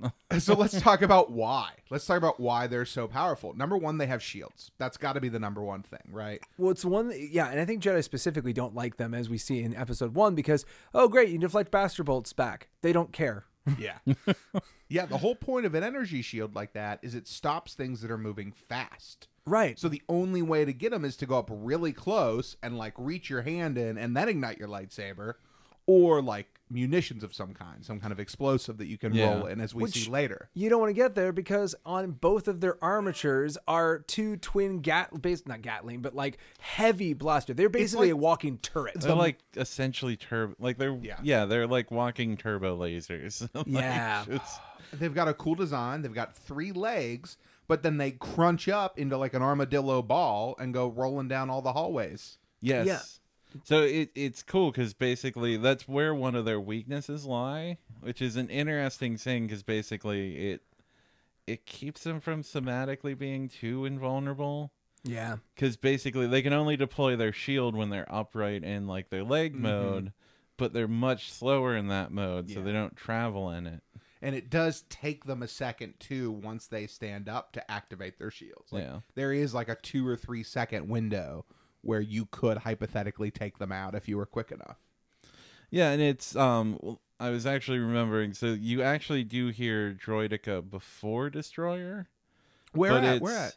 So basically, like when Qui Gon's trying to like melt his way through the door, Yeah. and basically you just see them like deflecting blaster bolts or taking out the B ones and stuff, like no problem. Yeah. And they're ohms. I at this think point, are they B ones? They're ohms at this point. Ohms. Okay. Uh, so they're like taking out them and stuff, and then like they're trying to make their way through the door while like Obi Wan's taking out the last few Right. droids, and you actually, I think. It might be before One of the that. Modians calls for droidekas. Oh, Yeah. Is that get right? the- where are those droidekas? Where are those That's what it is. That, Yes. Thank you. Obi Wan does call them destroyers, but it's after that. You're right. Yeah, because yeah. it's it's um oh their names are going to escape me now. But the the commanders of the Trade Yeah. Federation, yeah, they uh yeah, where are those droidekas? He says it with that kind of thick then accent. Yeah, because then they roll up, they deploy, and Obi Wan's like master destroyers. that's exactly what it is. And yes. basically, they they unleash like fire on them, and like the Jedi are deflecting them, like Qui Gon and Obi Wan are deflecting the bolts, but basically they can't do anything, so they just flee. yeah. they do. um, then that's when you see the Force run for the first time. Yeah, and then you uh, dash. you see the Neimoidians inside the room that are like, "Ha, see, even Jedi can't stand up to droidekas or whatever." like, You're you're absolutely right. Thank you uh, for the correction on that because I totally forgot.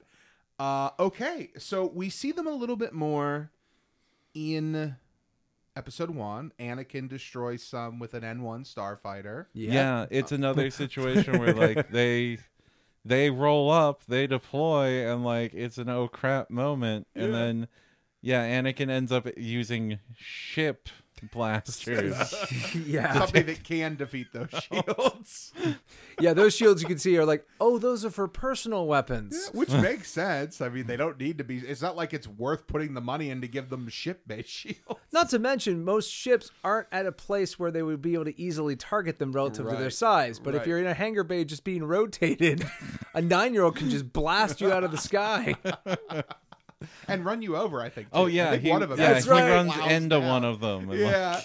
Oh god, I love that N1. Anyway, um, so we see them a lot in the Clone Wars, which is one of the places I. Th- I mean, they're great in Episode One. I love them. and we see them in the other films. Yeah, but- because I mean, for the longest time, they there were three battle droids that made up the main Yeah, infantry before we forces. started getting all the variants. Right, we had the B1s, we had the B2 super battle droids, and we had the droidekas. The rest of the droids were all like siege weapons. They were vehicles essentially, Yeah. like vulture droids and hailfire droids and stuff like that. Yeah. Tri droids. Like the Oh, tri, yeah. the tri attack. the tri, yeah, the, and and so like we Are had those the other ship?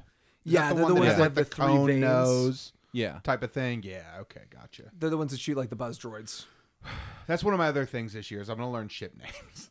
I'm gonna try. I'm no Mac, but I'm gonna I'm gonna try. Yeah, I learn was gonna say you names this de- year. if listening to your podcast previously. Yeah, there's definitely room for. yeah.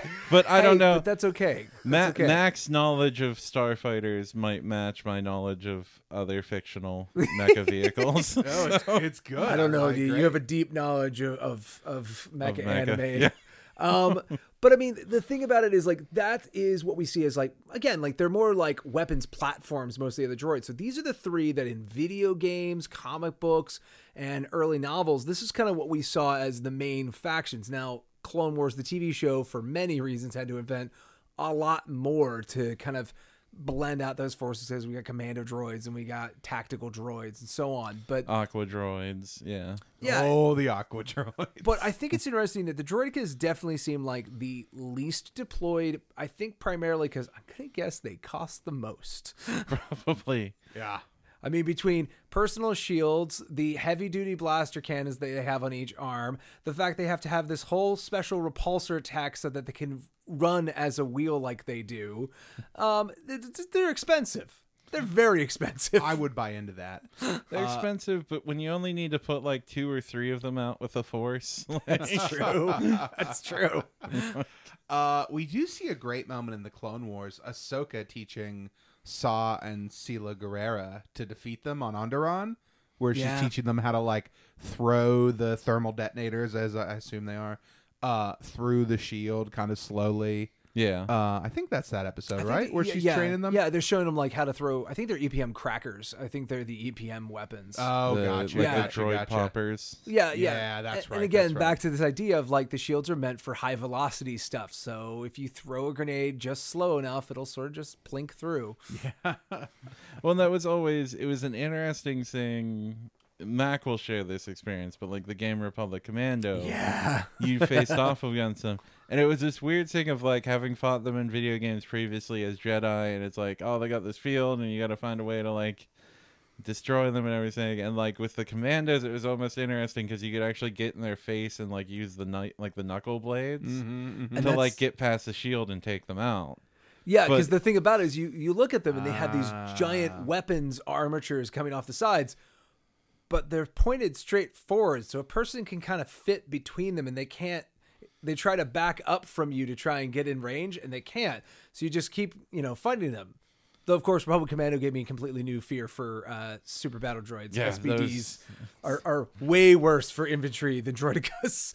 but it was an interesting thing seeing something that like oh like clones and stuff might actually be more equipped tactically to fight these things than the jedi are in a in a very specific way. Absolutely, yeah. but on super battle droids, not so much. Jedi can slice through them. Clones can be sliced through by them. Remember playing the droidekas in uh, the original Battlefront 2, I think it Oh, was? yeah. Yeah, yeah, they were a ton of fun Because it there. was so fun rolling around the battlefield and then un- uh, flipping yeah, out. it was like the perfect droid for flanking. If you, if mm-hmm. you had like a, an issue, you could just roll around the battlefield on the perimeter and then yeah you could just like roll up near a target point and just march in from the side with your shield up and just annihilate. And they were slow when they were walking, but man, were they cool. Yeah, and they're just they're an enduring design, and they also have that weird thing in Star Wars that they have multiple names because you have the Droideka, you have the Destroyer Droid, um, but And their they're the same nickname, the, model. Rollies. the Rollies. Clone- yeah, I saw think that as a clone slang. them Rollies, right? Yeah. That seems like an Ahsoka line. Oh no, Rollies. Well, Yeah. Ahsoka's taking them on inter- was interesting too because essentially the Clone Wars movie, they end up running into a few of them, mm-hmm. and it's kind of interesting because like Ahsoka, like they they come in, they deploy, and Anakin tells her to start running. Okay. Um, so I don't remember this part. She's so like they run up, they deploy, and like they're Yeah. shooting, and like Anakin and her are deflecting their blaster bolts, and Anakin I think tells her to run, And Ahsoka's like, "Oh, now we're running away," and he's like, "Just do what I say." And like she starts running, and then he's like, and they start like they shut back down. They start rolling after them, and then Anakin's like, "Ahsoka, stop!" And she's like, "No," he's like, "You were telling me to run. Now you're telling me to stop." And basically, like, Classic Sky Guy. yeah, Anakin like halts, and so does she, and they deploy their lightsabers.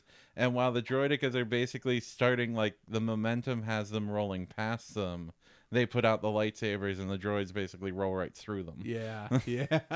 So like their only advantage was to get them back rolling yes, um, yes. to take them out. That makes sense. Okay. Uh, you know, we never see any other paint jobs for the droidekas. They they stick in that Not plain really. old dark brown, yeah. mo- like the whole It's time. very, very chitinous looking, like brown, like you'd expect more from like an insect. Well, that's because the race that built them, much like the rest of the battle droids, is insectoids. They're not products of the Geonosians, but they're a similar insectoid, technologically advanced race. Yeah. And you can you can see, I mean, like a pill bug is kind of like their most obvious real world analog as far as like what they're kind of built around. They're more wheel shaped than round, but still. Yeah. Totally, totally. Okay, cool. And, Anything uh, we missed? So one thing I just want to say is there is one last sort of appearance. This is one of the few comic book facts Mac knows because he read those comics. Is uh, Doctor Aphra reprograms one during the Galactic Civil War? It turns into like a probability droid, um, which just kind of shows that again that war surplus from the Clone Wars still is showing up in places uh, all over the Galactic Civil War. Mm, interesting, interesting. I have not read Aphra yet. Oh. Yeah, I haven't gotten there yet myself. I'm hoping to. I signed back up for Marvel Unlimited, so I'm hoping Oh, yeah. to dive yeah, through because you Star get Wars everything comics. except the last six months, right? So Yeah. it's a pretty darn good way now And- that we're five years into Star Wars comics. There's a lot to read there. There is like when they first came out, I was buying them digitally, and that was a fool's path I found. Yeah. So I was waiting, It's a and I lot was of buying comics. like the yearlies, the hardbacks, mm-hmm. but they never put out Star Wars four, the fourth year of. The trade paperback you're asking for, right? No, the hardcover, the twelve issue yearly that has it. Oh yeah, but again, you're one of the, one of the collections. I mean, obviously Yes. the, the individual issues are out, but Yes, yes, yes. They they finished the run because they moved on. They started at number one again When they did the yeah Empire for era. Star Wars, but they never put it out in hardcover. They never put out the full twelve issues of year four. which the So I've been I- waiting. which I hope they go to you. But I'm going to say that, that It was supposed to come out last summer, and it didn't come out this summer either. So we'll see. um, I think Matthew can can follow with me. of Like, well, yeah, welcome to comic books, man. If it didn't sell enough, they don't give you the nice copies. Apparently, so I'm gonna we'll figure it out from here. But anyway, But again, Droidekas are really cool. They're a very unique thing, and I think it's interesting that they're the only thing that we see from Episode One that continues through through all the way till the end of the Clone Wars. Because even the B ones get redesigned along Yeah. the way. Like, so Droideka is a design that works at the beginning and works at the end. yeah, I mean it's it's something that didn't need an overhaul. Like they're effective at what they do. They got it right the first time. All right. Well, uh, you know, one place they do show up is uh, they show up defending some ships, including the Invisible Hand in something like the Battle of Coruscant, which I think is where we will turn our attention to next.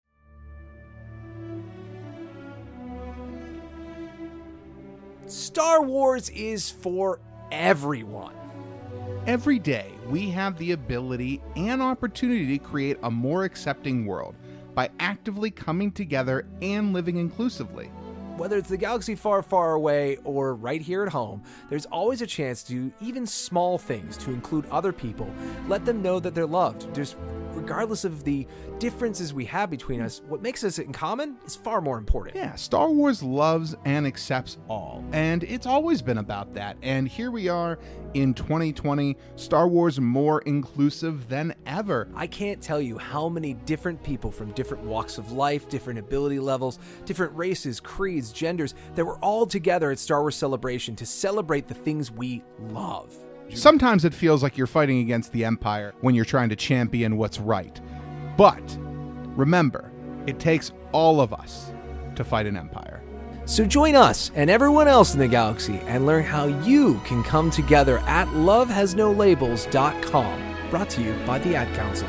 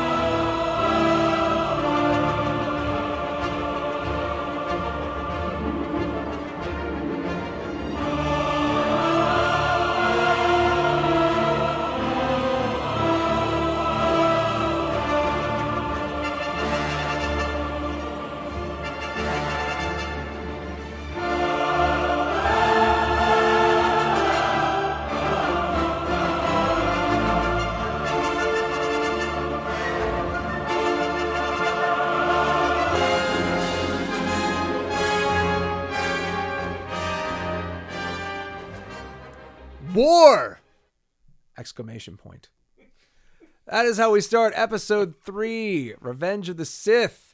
And the war we see is we see the Battle of Coruscant. Now, just to set the scene a little bit, I'm going to kind of sum up what we're going to talk about.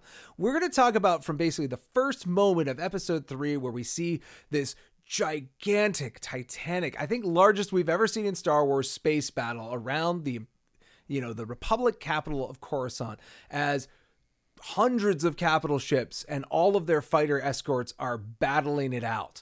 And we kind of come in and see that Obi-Wan and Anakin are in the middle of this fight and their whole goal is to get to the invisible hand, the ship that is Grievous's flagship where they believe Grievous has stolen the chancellor and is holding him hostage.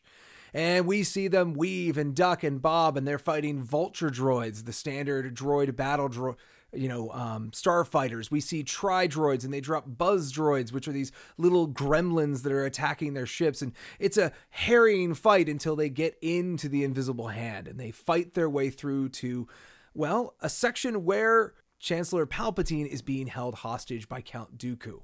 This, we're not going to really talk about this too much, but there's a big fight with Dooku where we kind of see Anakin's fall begin and the Palpatine is saved by them and they try their best to get off the ship, but unfortunately they have to get captured. And then Grievous, while gloating, ends up fighting them, which leads to them, well, continuing to wreck this ship as it eventually gets caught into the atmospheric drag of Coruscant and pulled out of the sky.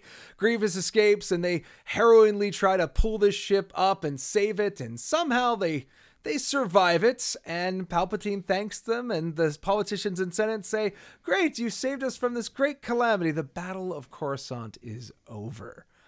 Now, there's a lot to unpack in this thing. There really is. Now, this is a scene that I think when you open episode three and you see the Jedi starfighters flying in over the Star Destroyer and then uh, Coruscant and all that, it is one of the most visually pleasing still 15 years later. Yeah. Like the effects still look great. The entire thing is rad. Uh, it is a beautiful scene to watch unfold. But the reason we're talking about this is because it's a scene that I know both of you really enjoy, right? It is for me personally. It is my single favorite chunk of Star Wars, Wow. like of anything. I mean, I can understand it. It, it it does have a lot. It's got Obi Wan and Anakin. It's got some good R two moments. It's got space battles. It's got Dooku. It's got to me. It's just it. It encapsulate encapsulates. It has the starfighter battles. It has the just seeing the gigantic war machines like mm-hmm. hammering against each other. It's got a lot of the fun kind of high adventure, almost swashbuckly moments. Yeah. that you get from Anakin and Obi Wan. It also may be second, like on par with like the start of episode two during like the chase in Coruscant of really getting to see Hayden Christensen and Ewan McGregor as Obi Wan and Anakin like really playing off each other in a way that's Yeah. extremely satisfying. Yeah. Um, the banter between them's fantastic. The the R two related antics are wonderful. and then it introduces my second favorite character in Star Wars, which is Grievous to film. So so it's understandable. All right, so let's start with the starfighters. So we open up over the city, well, over the planet, and we see what is the type of star destroyer we see there, Mac? The type of ship. So there? those are uh, Venerator class. yes. So still, you know, obviously Republic controlled here. They're the good guys right now. But we see that the uh, Acclamator class dropships we had in episode two have been kind of traded in for something a lot more traditional Star Destroyer shaped, except it has like the twin um, bridges, and its hangar bay is situated in the middle under that like that strip that runs along the entire top side of it. Which we get a better even look at that at like when we're going to Utapau and stuff like that. they, they also kind of break up the triangular look of the future Star fighters with kind of those little notches on the side. yeah. Wh- which isn't totally different because there's a little bit of like there's a little bit of uh, victory class star destroyer in there star Oh. the victory class star destroyers just kind of see them like kind of fill in those holes Oh, and that's then true. then the imperials just smooth it out to just a dagger shape Hmm. And they're mostly fighting against uh, most of what we see is the banking clans uh, capital ships their frigates and their um, heavy dreadnoughts um, and there's just tons of them all kind of r- usually paired off, just blasting each other side by side with their main turbo laser batteries. And in between all of that is every manner of starfighter we have yet to see out of like Clone Wars stuff. We have the, you know, the next generation fighter of the Clone uh, Army, which is the Arc 170s, which are very proto X-wing kind of things, but they're much bulkier and have heavier blasters. They're a little a little more bomber. They also have uh, like a pilot, co-pilot set up. Right, right, because they've got like a gunner or almost like a like an F fourteen. Where you've got like sort of like a systems person, and then you've got the pilot, Yeah.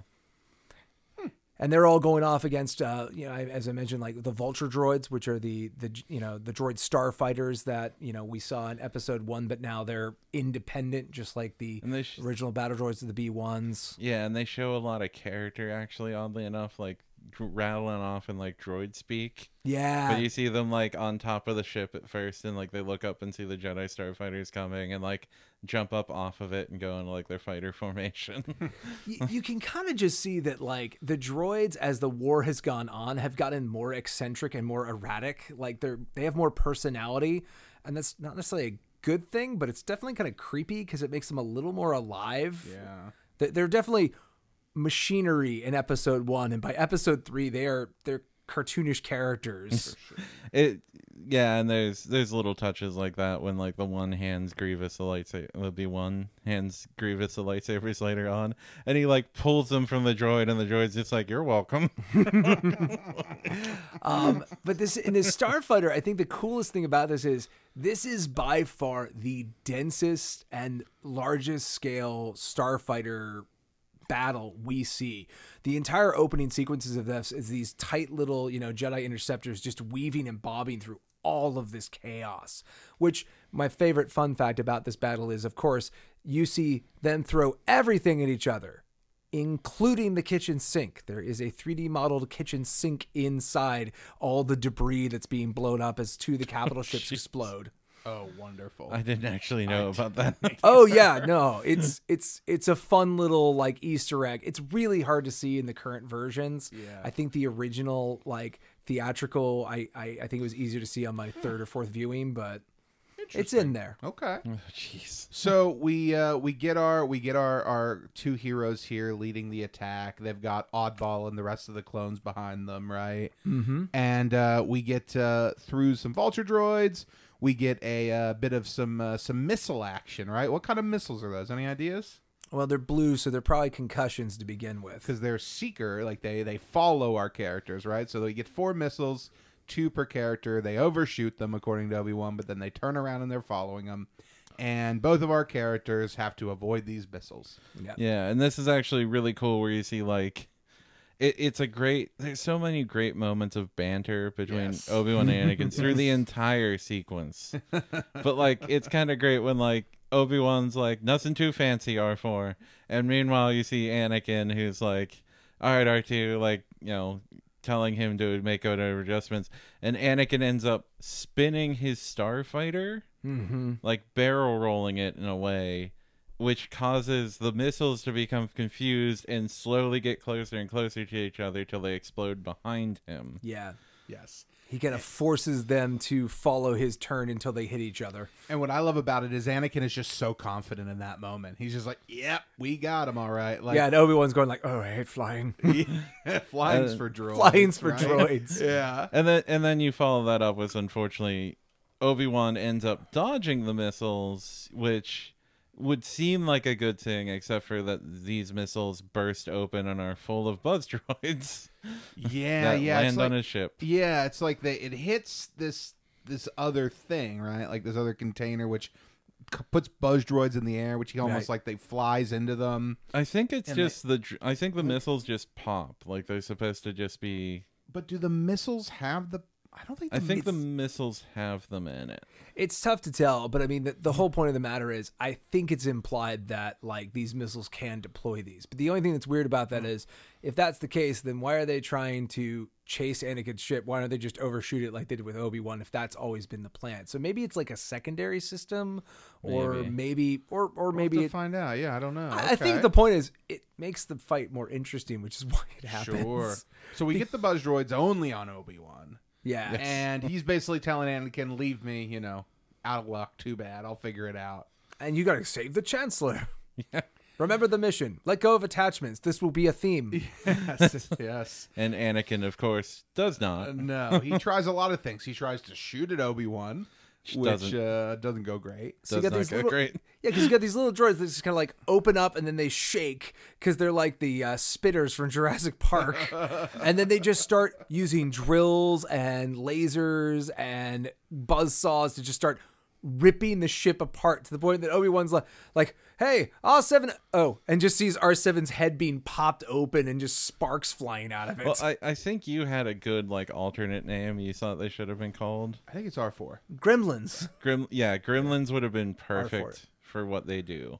Yeah, because Yes. they just come and dismantle stuff. Uh, and they're cool. They have like that kind of like greenish brainy look, like greenish yellow, like in the shell that surrounds Yeah. them. Yeah. That's kind of cool. Kind of a little bit of fun color in space. We see them in the Clone Wars. Doesn't Anakin use the Force to like push them off them his off, fighter at some point too? Which is pretty cool. We don't see that here. Uh, we also see Anakin try and ram his ship into Obi Wan's to destroy, which works. He gets a couple. Well, he tried to fire and it blew off one of the, Yeah, the, the wings wings. of Obi Wan's ship. He's With- like, well, maybe not try that. Which was that's a great moment of banter because Obi Wan's just like, well, that worked out well because he blew up the wings, and Anakin's like, yeah, that was a bad idea. A bad and then he comes in from the side to like ram and crush them, but one of them actually gets onto his starfighter. Then Right, which which basically just comes up and he's going to try and do the same thing that happened to Obi Wan's droid, but R two D two is not as helpless, and R two D two just fries the little thing. yes, yes, he does. You got to hit that center eye.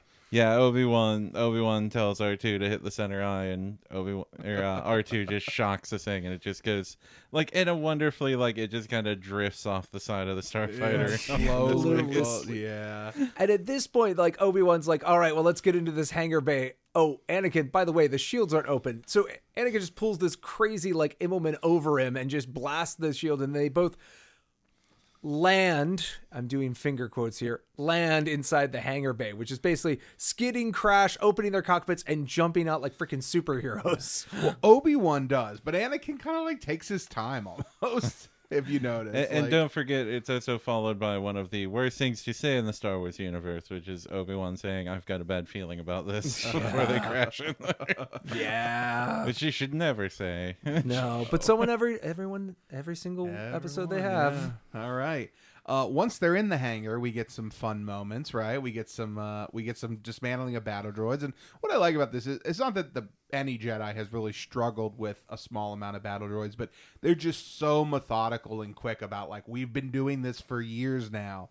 Let's We're so used to destroy- out. Yeah, yeah, literally, like you said, like Obi Wan pops out of his canopy and like goes into a roll and just starts taking battle droids out. Yeah.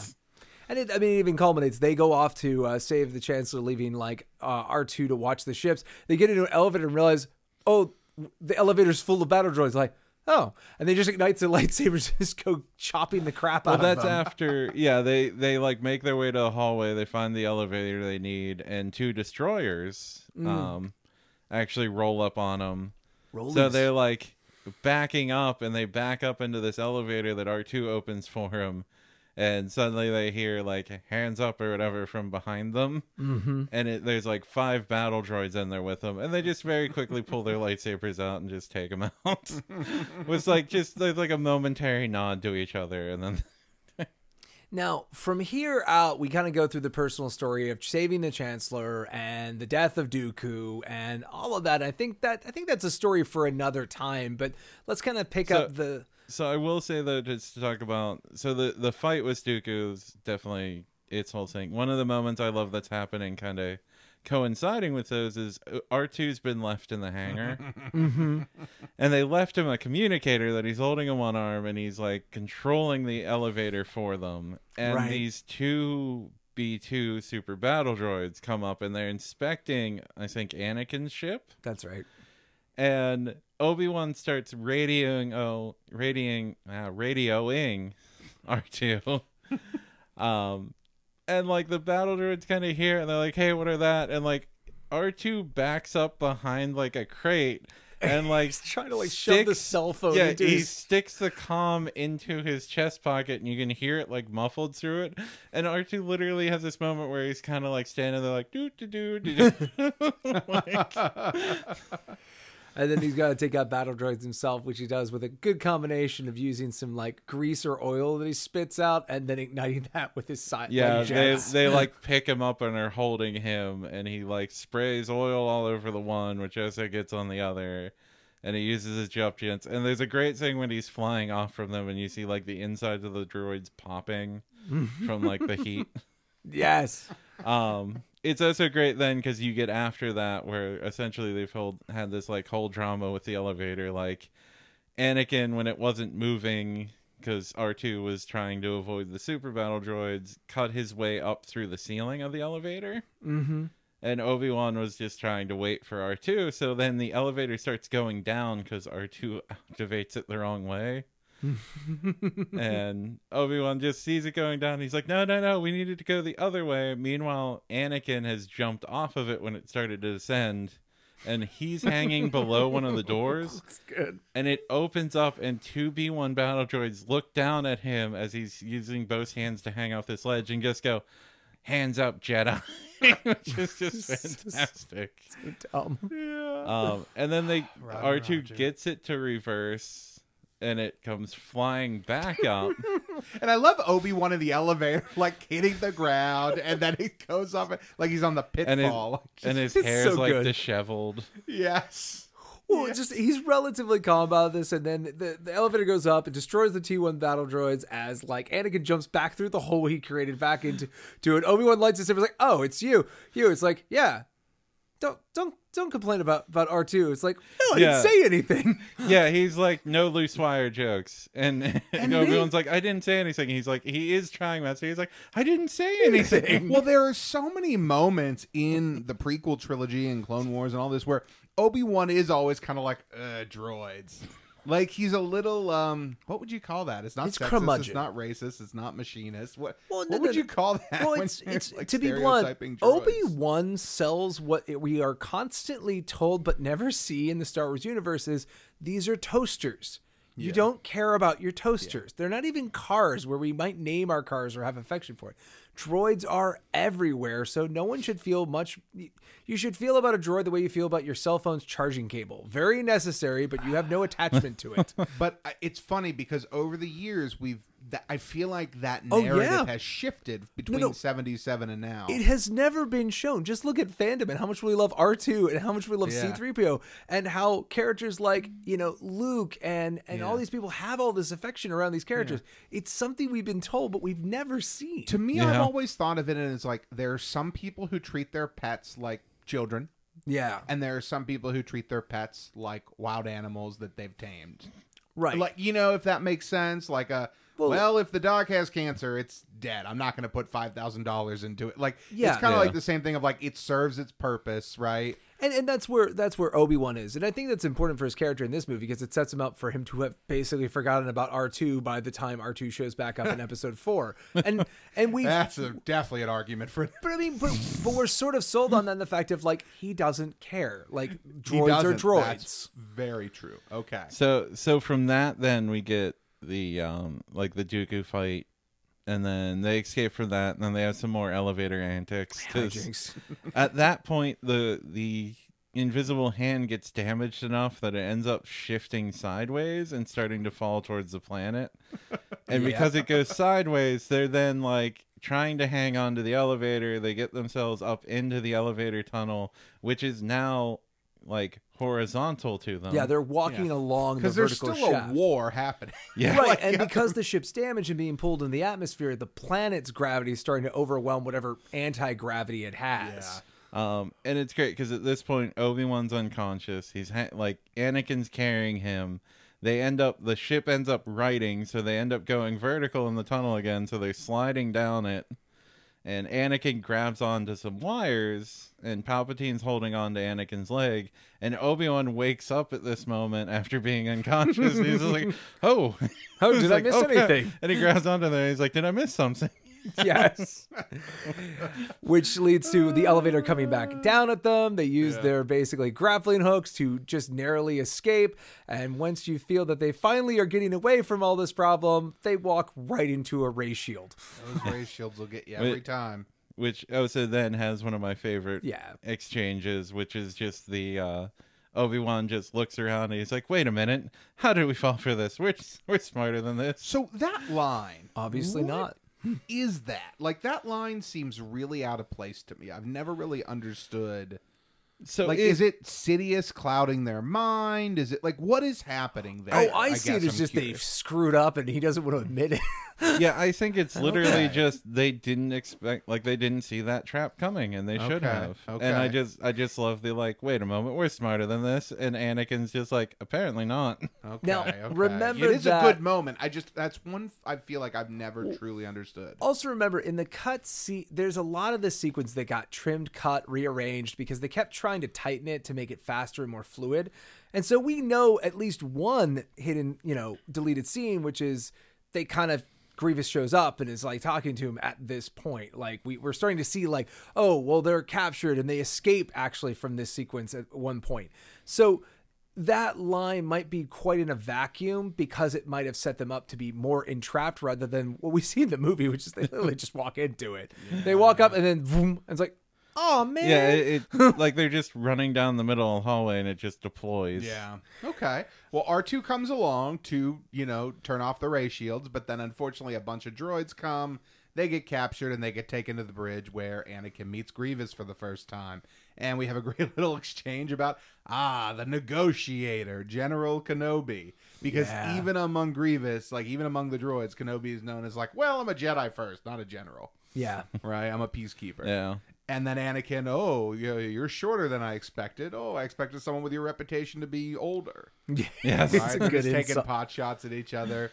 Yeah, I think it's uh, literally like, oh, what is it? And he's like, "S- General Skywalker. He's like, I would have expected a person of your reputation to be older. Yeah. And Anakin's just like, General Grievous, you're shorter than I expected. And that is a great because you're like Anakin only said that because Grievous said it first. Exactly, Like, it's just escalation. It's just like this teenager. I mean, he's like 20, like 22, but you Yeah. know, you get the point. Like this child. I do enjoy. army. I it's just a very oh yeah. yeah, well, your mom is so fat. Like it's just a retort. It's stupid. I, It's great. I do enjoy too, like kind of rewinding back just a little bit when they are trapped. Like you can see some of the gross in Anakin of like when they're trapped and after they exchange that, Anakin's like, "Well, I vote patience." yeah. like when they're trying to figure out what to do and he's like r2 will come along any moment he'll release the field and you see r2 come flying essentially into the wall like hurriedly across and then just droids fill the hallway and there's also a great moment where like one of the super battle droids comes out and it's like pointing its gun at r2 and r2 shocks it and you see it like it- shake its fist and then get angry and it kicks r2 It's so good. It's so good. And so we, we kind of actually discussed a little bit in the previous segment about Grievous. At this point, like the, the the battle opens up, they start fighting. Grievous like keeps throwing battle droids in front of him. The Magna Guards get defeated. Grievous is like, "Well, I'm screwed," and bursts through the window and Yeah. gets out of there, shooting his grappling hook and magnetizing to the ship and and re-entering it another and, place. and once again, that all hap- happens because of the assistance of R2 yes, playing Yes. all his worldlies all at once and Yeah, getting the lightsabers back. it's like distraction mode when they're held and like right when Grievous let go of their lightsabers and had them in this cloak. Yeah. like that's when Anakin's like R2 and R2 literally like unleashes all of the arms and mechanisms and just goes nuts. Yeah. As Obi Wan just yanks his lightsaber back into his hand. So my favorite part of this scene, because I, I love Obi Wan, I love Anna. You know, I, I'm a fan of it too. Not like you are with Grievous, but like my favorite part is this entire time is we have a Sith Lord just watching them from behind. Oh, yeah. that is my favorite part about it. it. Is just, Just like he's playing just the there. captive. Yeah, I love it, love it, love it. Yeah, they're, they're trying to find like we've killed Dooku. If we kill Grievous, the war is over. Not knowing that no, if the guy behind you's dead, the war's super duper for real's over. Well, it's uh there's also great little moments during the sequence too of like when Anakin and Obi-Wan are fighting the Magna Guards, which is also the first time we see like First time, yeah. droid it's the Oh, it's first time we also- see the Magna Guards. and they're the first like threat. Like they have these electrostaffs with these twin ends that have binder beams on them, so they can actually block lightsabers. Yeah, it's actually it's nice to have like like a reasonable like these droids are made to protect against Jedi. Like they're designed for that function amongst other things. And it's also great because there's a moment where An- or, uh, Obi Wan cuts off the head of one of them, and it's great because he goes to start walking away, and the Magna Guard recovers and starts spinning its staff again, and you just see this look on Obi Wan's face of just like, oh, when I do that, they usually stop. Yeah, because you can see the Magna Guards have like backup sensors like in their chests and stuff like that. Yeah. It's really good. Okay, so we know Grievous escapes, right? We know that he uh, He shoots all the, all the pods, yep. So at this point, what is Anakin gonna do? Well, Obi Wan's like, "Well, uh, can you fly a ship like this?" And Anakin has that line of like, "Well, I think at this point the ability to fly this thing is irrelevant." And so they get on there and they, they deploy all the drag they flaps and drag fins, extend all flaps and drag fins. which causes enough strain on the ship that the back half disappears. It just breaks right off. and one of the best Obi line lines. Oh yeah, the uh well, we're still flying half a ship. yes. Oh, it's so good. And then, to be honest, this is where this whole thing gets a lot better for me because my favorite character we get to start seeing its beautiful face as we fall As through the atmosphere. smashes into it. Well, but it's interesting because this is a, just a really beautiful day shot Yeah. of Coruscant, which, other than some establishing of the Senate and stuff, we don't spend a whole lot of daytime out on Coruscant.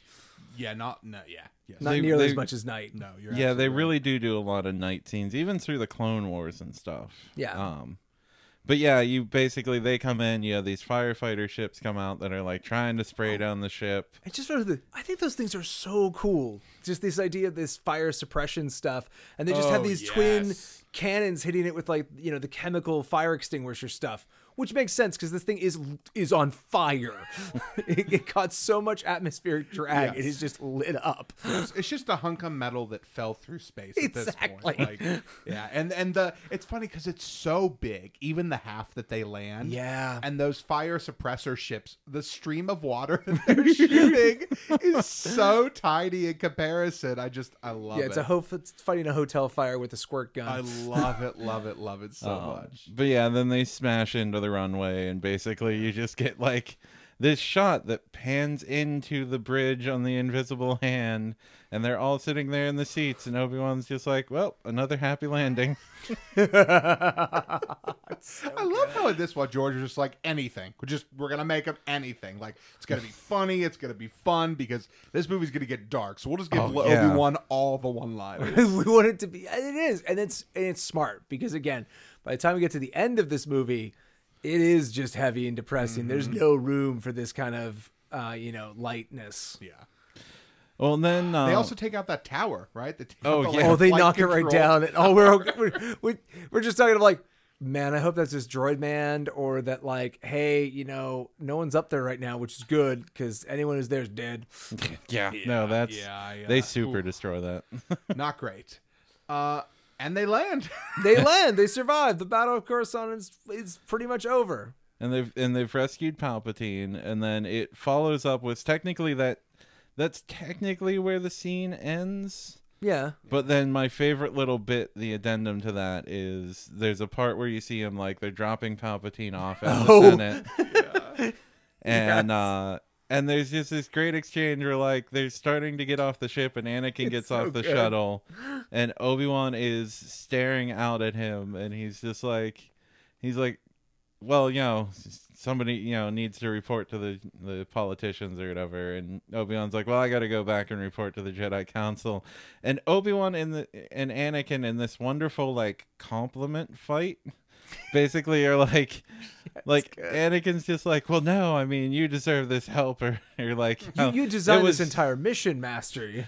yeah, it was your plan, and and uh, Obi Wan's just like, well, don't forget, you're the one that you know rescued my starfighter and got us on board the ship and carried me while I was unconscious and defeated Dooku. And Anakin's just like, well, all because of your training, master. and Obi Wan's just like, he's like, Anakin, come on, this is your day. You deserve the recognition. Recognition. And Anakin just looks back and he's like, all right, but you owe me one. Basically, none of them want to talk to the politicians. And I want to say, and my favorite line from maybe this entire sequence is is the "Well, Master, you owe me one. one. This is the tenth time I've saved your li- life. No, no, no, no, nine. That business on name Cambodia doesn't, count. He Doesn't has this- count. he says doesn't twice. Like doesn't doesn't count. and I love he just has this great little hand wave of like, no, no, no, no, that No, no, no. that doesn't count. Did you guys read the Anakin and Obi Wan four issue miniseries run comics? No, is that what Um, that is? It, well, I don't No. think not. I can't remember off the top of my head, but it's just fun because it's episode two Anakin. Like you know, like Oh, like it's okay. before episode Oh. two, so it's younger Anakin. Like it's just a fun little story with Yeah, him. I've actually where like Anakin's thinking about leaving because he's having trouble controlling his temper and stuff. Mhm, He can't be the Jedi that he wants to be. Type thought of the. Jedi yeah. was supposed to be. Yeah, well, yeah, we get that later too. Yeah. It's uh it's it's just it's so good. The relationship It's- between those two characters is so strong. It is, and in this while we do see it in episode two, episode two is more about. So, like, episode one is the relationship of Anakin losing his mother, losing his surrogate father, and feeling lost. Right. Mm-hmm. Episode two is finding Padme and finding a home, essentially, and then mm-hmm. episode three is essentially building this relationship with Obi Wan better than the other two had, in my opinion. Like, truly, we see their relationship even more here because at this point,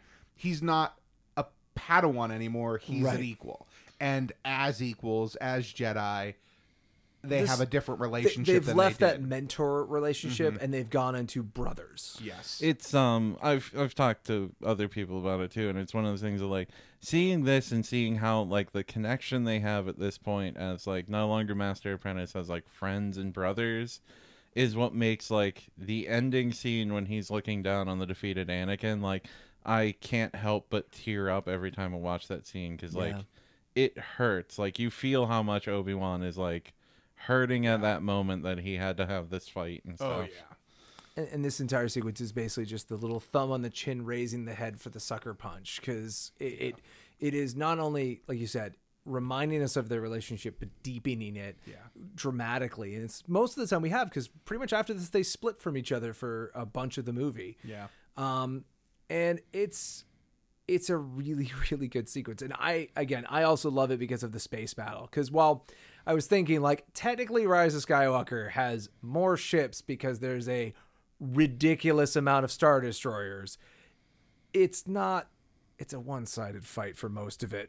It's nice to see this big sprawling like multi-level multi-tiered. I think one of the things uh, that the battle also does really good is give you three-dimensionality to space battles that they really didn't have the ability to in previous star wars. Like it is such a dense big fight You, yeah, you really feel it's also because of the fact that it's it's two equal armies right on like equal footing fighting this battle. So like you said, you see all these ships that are tiered off like f- going one on one against and- each other firing basically on like broadside like old naval ships. yeah Like it's it's insane. Like seeing that for the first time in the theater with friends was Well, just it- it's crazy. also kind of the first time we see a battle above a planet. yeah like like in such like right above the atmosphere because like you don't really see that effect other than like when the death star blows up No, because Right, up to like- this point, we basically what do we see? We saw the closest we ever got was the ion cannon from Hoth shot a star destroyer, and they zip past it. That's not much to see. That's fair. and yeah. and this, I mean, this whole sequence is what leads us to probably what I think most people consider the best choreographed starfighter battle, which is the Battle of Scarif. The Battle of Scarif wouldn't exist the way it does if we hadn't already kind of established what capital ship battles look like in the Battle of Coruscant. Of course, they didn't have cool hammerhead ships, but still. True. True. Oh boy, I do like the hammerhead. But yeah, just a freaking fantastic. I can see Matthew why it's like one of your favorite scenes and your favorite chunk of Star Wars because it's a really good chunk of Star Wars. It, it it is. It kind of it, like I said. It embodies like everything I personally love out of Star Wars. All right. Well, uh, feeling pretty good about all this, guys. Nobody has anything else to say. I think we're good. I think I'm pretty much wrapped. All right. Let's move on to the end, huh? All right.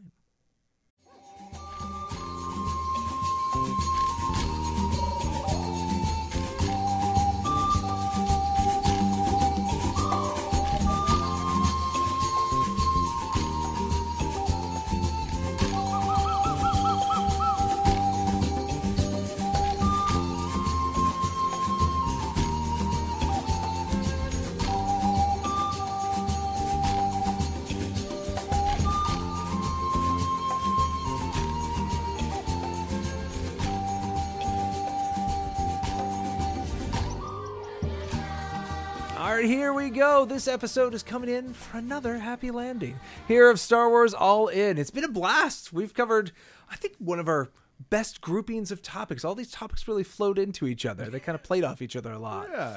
Yeah, they did. I uh I mean, it was fun, especially for me because while I like all of these things and they're, you know, all things I enjoy about Star Wars, none of them are at the top of my fandom list. So it was a ton of fun for me to hear you guys talk about it too. Well, especially to hear Matthew talk about it because these topics were picked by him because they are his favorite parts of Star Wars. That's right. That's right. Uh, yeah, I mean, I had a great time. Uh, there wasn't anything I forgot to add. Was there anything you thought about Matthew that you wanted to add in that we forgot about during the topics? Um, no, honestly, I think we we covered most most of the detail I could think of getting out there. Yeah, we did go into some. We got some really good detail today. We got like and went into some specific dialogue.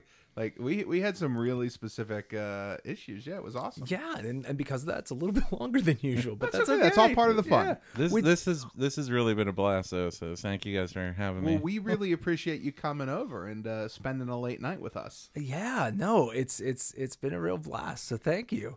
And we'd love to have you on again. Uh, you just tell us what else you'd like to talk about, and I think I'll speak for Mac. We'll have you back anytime. Oh we yeah, brought them back maybe after I get some of the uh, Bandai model kits built more. Yeah, I'll uh, check back we in could with do you a guys on that. one. model episode. You know, we've never done that. that's a part of the merch we haven't been talking about. we definitely Oh, can. okay, we've not because I got- have model kits. I don't build them. yeah, I have one in a box somewhere. I would too. say you build a lot of model kits. Is there anything you want to plug so people can find your work? Because you, you build a lot of model kits. So so I'm on um the main thing would be Instagram. So you'll see um I'm gonna be posting pictures of probably the Star Wars kit soon, but I build a lot of Gundam model kits on there and I am on there as second Tuesday and it's the number two ND and then underscore and then the number two again and then S D A Y. So it's like second abbreviated and then Tuesday like T S. yeah, your two sounds are the numerals with a little underscore between them. Yeah.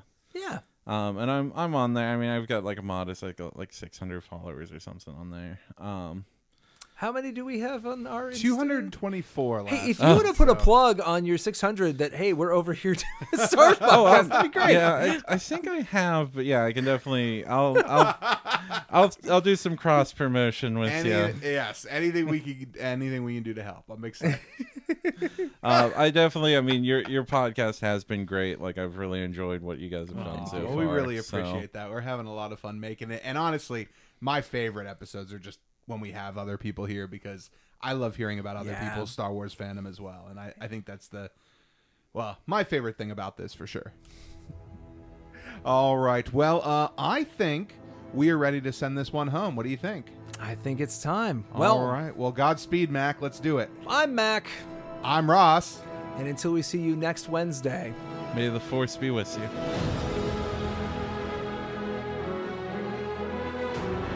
This production is not endorsed by any other property and is the sole responsibility of Mac Purvis III, Ross Greco, and those involved in its production. It is meant for entertainment purposes only. Other than content provided by this production's providers, all music, music clips, sound bites, rights are reserved, and their respective owners have not endorsed any aspect of this show. Copyright 2020.